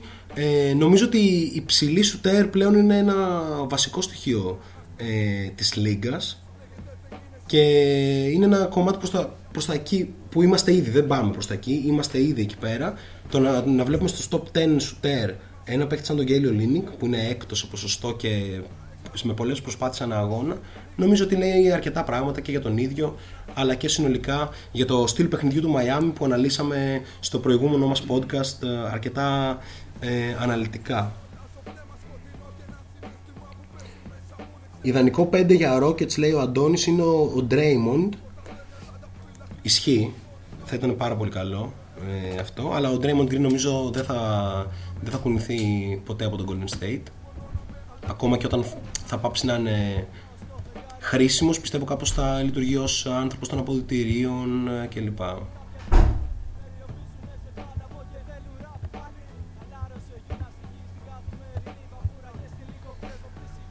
Ωραία ερωτησούλα. Δεν ξέρω από ποιον. Δεν υπάρχει το όνομά του στο chat, αλλά Ντέγεν Ισπανούλη σε επίπεδο Ευρωλίγκας. Ωραίο ερώτημα. Συζητιέται γενικά αυτό αυτές τις μέρες στους κύκλους μας. ναι, ναι. Εγώ προσωπικά τον, ε, τον Ντέγιαν δεν τον, ε, δεν τον είχα δει να παίζει επειδή ήμουν αρκετά μικρός όταν αυτός ήταν στα, στα ντουζένια του και εσύ έτσι. Ε, ωστόσο έχοντας δει βιντεάκια και αγώνες ε, στο ίντερνετ προφανώς δεν νομίζω ότι μπορούμε να του συγκρίνουμε σε επίπεδο ταλέντου έτσι.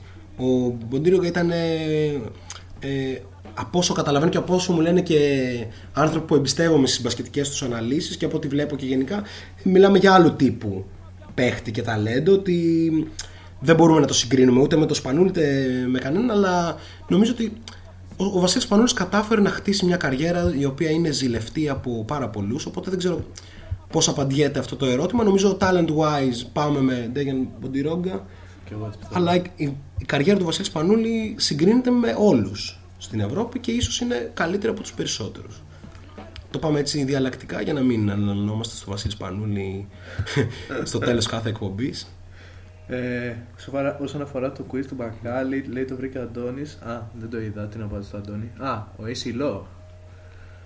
Ο AC Law ήταν όλα American με Durant και. Σωστό. Και μάλιστα ε, ήταν και, και ψηλό pick ο Acie Law. Επίσης είναι ένας παίχτης που θα μπορούσε να λειτουργήσει για άλλο κουιζάκι. Είναι από τους παίχτες που είναι... Πάμε ένα τελευταίο κουίζ βασικά για το τελευταίο δεκάλεπτο. Ο Acie Law είναι ένας παίχτης που ήταν δεξιόχειρας και έγινε αριστερόχειρας. Θέλουμε έναν επιφανή παίχτη του NBA που άλλαξε χέρι ε, εν μέσω κιόλας, δηλαδή κατά τη διαδικασία να πηγαίνει προς το NBA. Πολύ γνωστός, πάρα πολύ γνωστός παίχτης στη Λίγκα, όπου ήταν ε, δεξιόχειρας και έγινε αριστερόχειρας. Όπως ο AC Law. Όχι, δεν είναι ο Σέραφεν. Δεν ξέρω αν το έχει κάνει και ο Σέραφεν, αλλά δεν είναι. Επίσης, μιλάμε για πιο γνωστό παίχτη από τον Κέβιν Σέραφεν.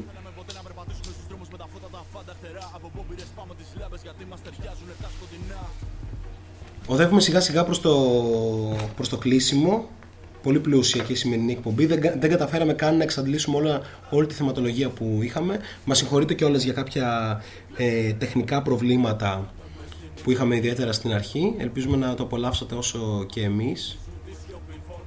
Επόμενες φορές θα είναι σίγουρα ακόμα καλύτερα με ντουετάκι. Δεν ξέρω αν μπορούμε να ενσωματώσουμε και στην εκπομπή τηλεφωνικές παρεμβάσεις αυτό θα είναι ακόμη πιο δύσκολο με βάση το τεχνικό εξοπλισμό που έχουμε αυτή τη στιγμή. Πολύ γρήγορα ο Μπακάλης ε, απάντησε. Είναι ο Τρίσταν Τόμσον η απάντηση. Δεν ξέρω πώς αξιολογούμε την καριέρα του Τρίσταν Τόμσον. Έτσι, κλείνοντας να χαλαρώσουμε λίγο με, χαλα... με έτσι, κουβέντα για ανθρώπους που έχουν ευεργετηθεί από τον LeBron James. Δεν ξέρω, ο, ο Τρίσταν Τόμσον καταρχήν, ας σκεφτούμε, μιλούσαμε για, για general manager στην αρχή της εκπομπής. Τι μπορούμε να πούμε για τους Cleveland Cavaliers; Έχουν επιλέξει σε top 5 picks τον Tristan Thompson που, οκ, είναι ένας καλός παίχτης, αλλά δεν είναι top 5 pick. Μπορείς να βρεις Tristan Thompson στο 25 του draft, σίγουρα. Καλός παίχτης, δεν είναι. Και καλός rebounder και χρήσιμος και τη χρονιά του πρωταθλήματος, δεν είναι αμφιβάλλω ναι, γι' αυτό. ναι, ναι. Βέβαια, το πληρώθηκε πολύ ακριβά αυτό. Σίγουρα. Έτσι. Και πολύ καλός φίλος του LeBron James. Έβγαζαν τέλειες φωτογραφίες στο Instagram μαζί. Οπότε ας πληρωθεί. Έχει καλό χέρι ο Τρίσταν, είναι ερώτημα. Πάντω λέει highlight τη καριέρα του η Kardashian. Ναι, Πιθανό. γιατί έχει καλό χέρι ο, ο Σίμονς, όπως αναφέρεται πιο πάνω. Ε, επέλεξαν Τρίσταν Τόμσον top 5 pick. Αν δεν κάνω λάθος ήταν top 5 pick για το Θεό ο Dion Waiters. Ήτανε top 5, βασικά ήτανε top pick ο αγαπημένος μου, αλλά ok, Anthony Bennett. Δείτε σε 3-4 χρόνια. Και απλά περίμεναν μετά ο Λεμπρό να έρθει και να τους διώξει όλους αυτούς. ή εκτός τον Tristan. και να φτιάξουν ομάδα. Δηλαδή, η πόλη του Cleveland έχει πληγωθεί πάρα πολύ από πολλούς ανθρώπους που δεν ήξεραν ακριβώς τη δουλειά τους το κομμάτι και έχει ευεργετηθεί πάρα πολύ από έναν άνθρωπο που ήξερε πολύ καλά τι να κάνει με το θέμα του basketball. Ε, Ποιος άλλος, εντάξει, επέλεξαν για τον Wiggins, αλλά πακεταρίστηκε κατευθείαν και πήγε στη Μινεσότα για να πάρουν τον Kevin Love. Σωστή κίνηση εκ των υστέρων. Και, και τότε βασικά θεωρούνταν Εβραίο σωστή κίνηση γιατί ο Kevin Love ήταν established top 10 παίχτης. Τότε, φεύγοντας από τη Μινεσότα.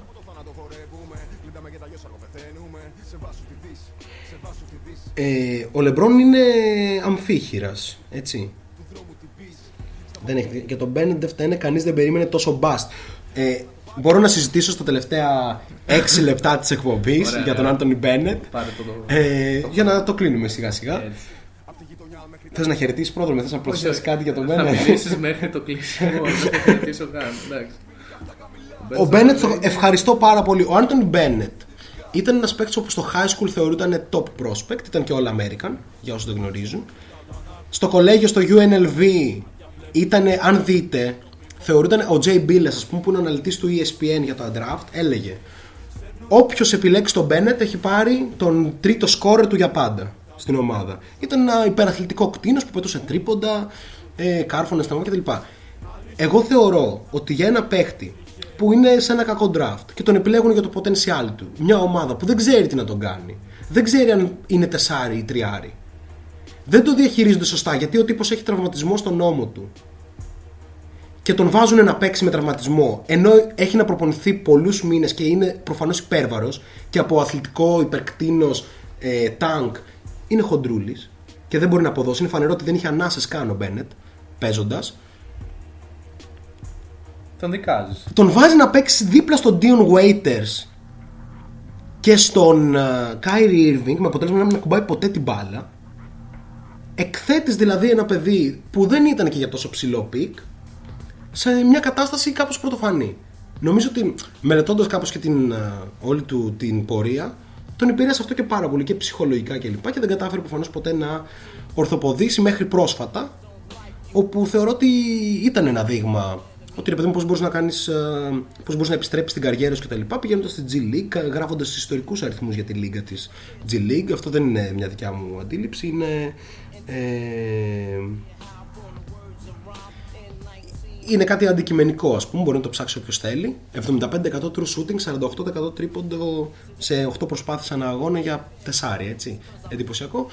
Αλλά τέλος πάντων βρήκε το συμβόλαιο του στο Houston έπαθε τον τραυματισμό στο γόνατο, θα δούμε πώς θα πάει αυτό. Εν πάση περιπτώσει συνεχίζουμε με τους Cavs για να μην μας κατηγορούν θα πούμε για το, για το Bennett. Ε, νομίζω ότι οι Cavaliers με το που φεύγει ο LeBron James ξαναδείχνουν τον πραγματικό τους χαρακτήρα σαν ομάδα. Έτσι. Ε, νοικιάζουν τον ε, Drummond για πέντε μήνες και Μπας να πάει κανείς στο γήπεδο. παίρνουν τον Garland ενώ έχουν πάρει στο προηγούμενο draft το Sexton ακριβώς ίδιο στυλ παίχτες τους βάζουν τον έναν πάνω στον άλλον δίνουν μεγάλο συμβόλαιο στον Τζέντι Osman περίεργα πράγματα νομίζω ότι πολλοί από αυτό το chat θα μπορούσαν να κάνουν καλύτερη δουλειά από το τι παίζει αυτή τη στιγμή στο Cleveland γιατί δεν είναι δύσκολο να κάνεις καλύτερη δουλειά από αυτό. Δεν είναι δύσκολο να σκεφτείς ότι ο Colin Sexton δεν μπορεί να παίξει μαζί με τον Garland και ίσως κανένας από τους δύο δεν πρέπει να παίζει γενικά σε μια ομάδα του NBA τουλάχιστον βασικός. Δεν ξέρω τι λέτε ως τελευταία μηνυματάκια. Πάμε να κλείσουμε και με ένα ωραίο τραγουδάκι να, δούμε, να πάρουμε μια καλή επιλογή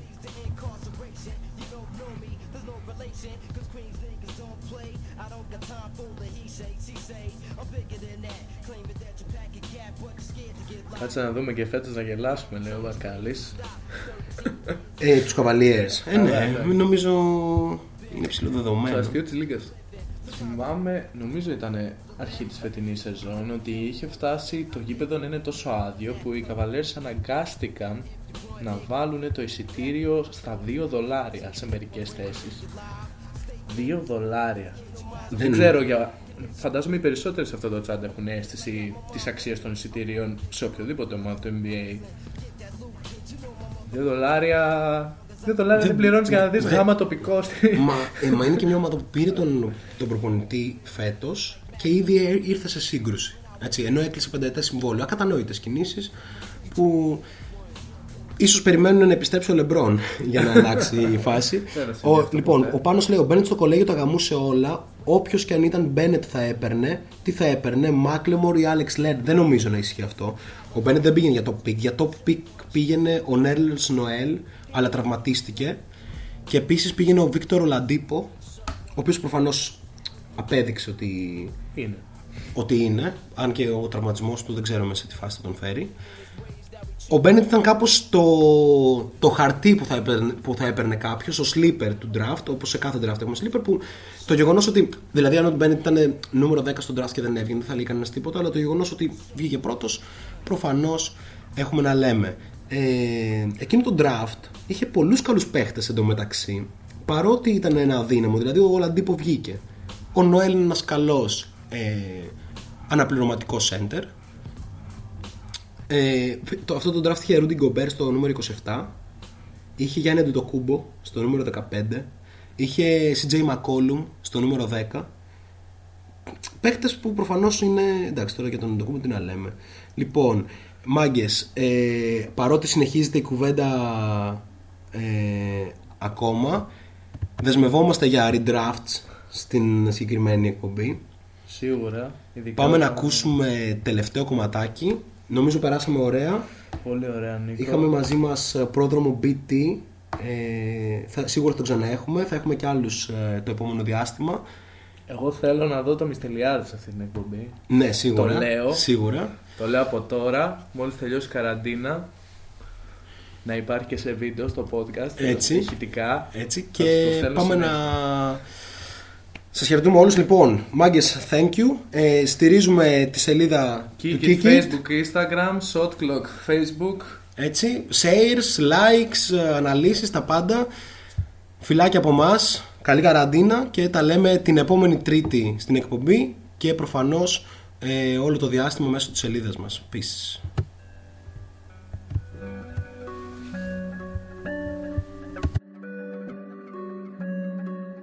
Ναι, φρέσκι. Vintage ανάμαστα νέιτς. Πιο κλασική για από πίνακες της Φιντακάλ. Θέλουνε κι άλλο. Ναι, φρέσκι. Vintage ανάμαστα νέιτς. Πιο κλασική για από πίνακες της Φιντακάλ. Θέλουνε κι άλλο. Κι άλλο. Φρέσκι. Vintage ανάμαστα νέιτς. Πιο κλασική για από πίνακες της Φιντακάλ. Θέλουνε κι άλλο. Ναι, φρέσκι. Vintage ανάμαστα νέιτς. Πιο κλασική για από πίνακες της Φιντακάλ. Θέλουνε κι άλλο.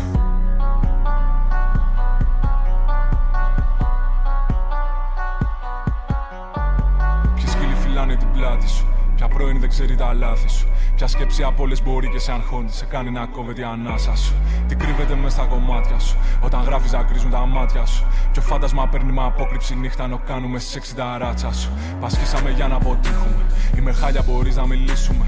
Ηλία δεν έκλεισα μάτι όλη νύχτα και στο αδελφέ θα αρρωστήσουμε. Οι δρόμοι γεμίσανε κόλου και σκούτερ. Τσιγάρα με ρεύμα, αλυσίδες και φούτερ. Αφήστε μας να φανταστούμε. Θέλω να ζήσω πριν να παντρευτούμε. Για κοίτα, για Αθήνα βρυχάτ. Φέραμε στυλ μη τσιμπάτε, είναι πόλικο, πάρτε ένα φατ. Έλα Νικόλα μου πες τα ελληνόφωνο flow καράτ. Τα κουμάντα τα κάνετε εσείς, σε ξέρω. Άσε να γράφουμε εμείς. Έχω δίπλα μου τίγρης και λύκους στην τσίτα που πάτε σκυλάκια κανείς. Καπέλο σομπρέρο, νιώθω σκατά και μου λένε ψηλές σε μοντέλο. Έχω χτίσει μια εντάξει ζωή, αρκεί μια στιγμή να την κάνω μπουρδέλο. Δεν φοβάμαι αν πεθάνω, απλά θέλω να ζήσω, πώς να σου εξηγήσω. Εδώ φτύνουμε μπάρες σαν όπλα, όχι για να πουλήσω, ούτε για να γαμίσω. Ναι, φρέσκι. Vintage ανάμαστα νέιτς. Πιο κλασική για από πίνακες της Φιντακάλ. Θέλουνε κι άλλο Ναι, φρέσκι Vintage ανάμαστα νέιτς. Πιο κλασική για από πίνακες της Φιντακάλ. Θέλουνε κι άλλο Κι άλλο, φρέσκι Vintage ανάμαστα νέιτς. Πιο κλασική για από πίνακες της Φιντακάλ. Θέλουνε κι άλλο Ναι, φρέσκι Vintage ανάμαστα νέιτς Πιο κλασική για από πίνακες της Φιντακάλ Θέλουνε κι άλλο Ο πλανήτη γυρνά και είμαι εδώ για να καταναλώνω ότι βγάζει ένα έτος. Τα τσιγάρα κρυβά, πως τα φαγητά, πως τα σχεδιά μας για φέτος. Σου βγάζει δυο μπέκους καλούς φιλικούς στο βεσέ να σε κάνει πελάτη. Γυρίζω στην πόλη μου με ένα μυαλό καθαρό και δυο δίσκους στην πλάτη. Παιδιά της πρωτεύουσας, τροφή για τα δόντια της πιάτσας. Φτωχή για το γύρο της γης, τριμωγμένη στο δώμα της δίπλα τα ράτσας. Ο ήλιος φωτίζει καλά τους δικούς μας, ζεσταίνει τους ηλιακούς μας. Τα γέλια μας, τα πιο καυτά μεσημέρια μας. Κρατάμε την τύχη στα χέρια μας. Είδα πολλούς και πολλές να πεθαίνουν πριν δουν τα γεράματα. Μανάδες να τρέχουν πίσω από κόρες και γιους σε δομές και προγράμματα. Ο έτσι ο αλλιώς που καπνίζει και πίνει και κάνει και ράνει πολλά. Τσοπόλοι, εδώ οι δολοφόνοι είναι μπάτσι. Μπάτσι είναι γκάγκστερς, γκάγκστερς κοσμάτοπόλυτε. Έχω κάτσει και ψάξει πολύ, δοκιμάζω, ρημάζω, αράζω γέρας. Έχω φτιάξει μια νέα ζωή ασφαλή και είμαι οκ στο τέλος της μέρα. Φρόντισε ποιους θα τα έτσι καλά, ποιοι θα μείνουν εκεί στα τουσένια σου. Περνά καλά αδερφέ να προσέχεις με πίνεις πολύ έχω την έννοια σου Ναι, φρέσκι. Vintage σαν να ήμασταν 80s. Πιο κλασική και από πίνακες της Φιντακάλ. Θέλουνε κι άλλο. Ναι, φρέσκι. Vintage σαν να ήμασταν 80s. Πιο κλασική και από πίνακες της Φιντακάλ. Θέλουνε κι άλλο. Κι άλλο. Φρέσκι. Vintage σαν να ήμασταν 80s. Πιο κλασική και από πίνακες της Φιντακάλ. Θέλουνε κι άλλο. Ναι, φρέσκι. Vintage σαν να ήμασταν 80s. Πιο κλασική και από πίνακες της Φιντακάλ. Θέλουνε κι άλλο.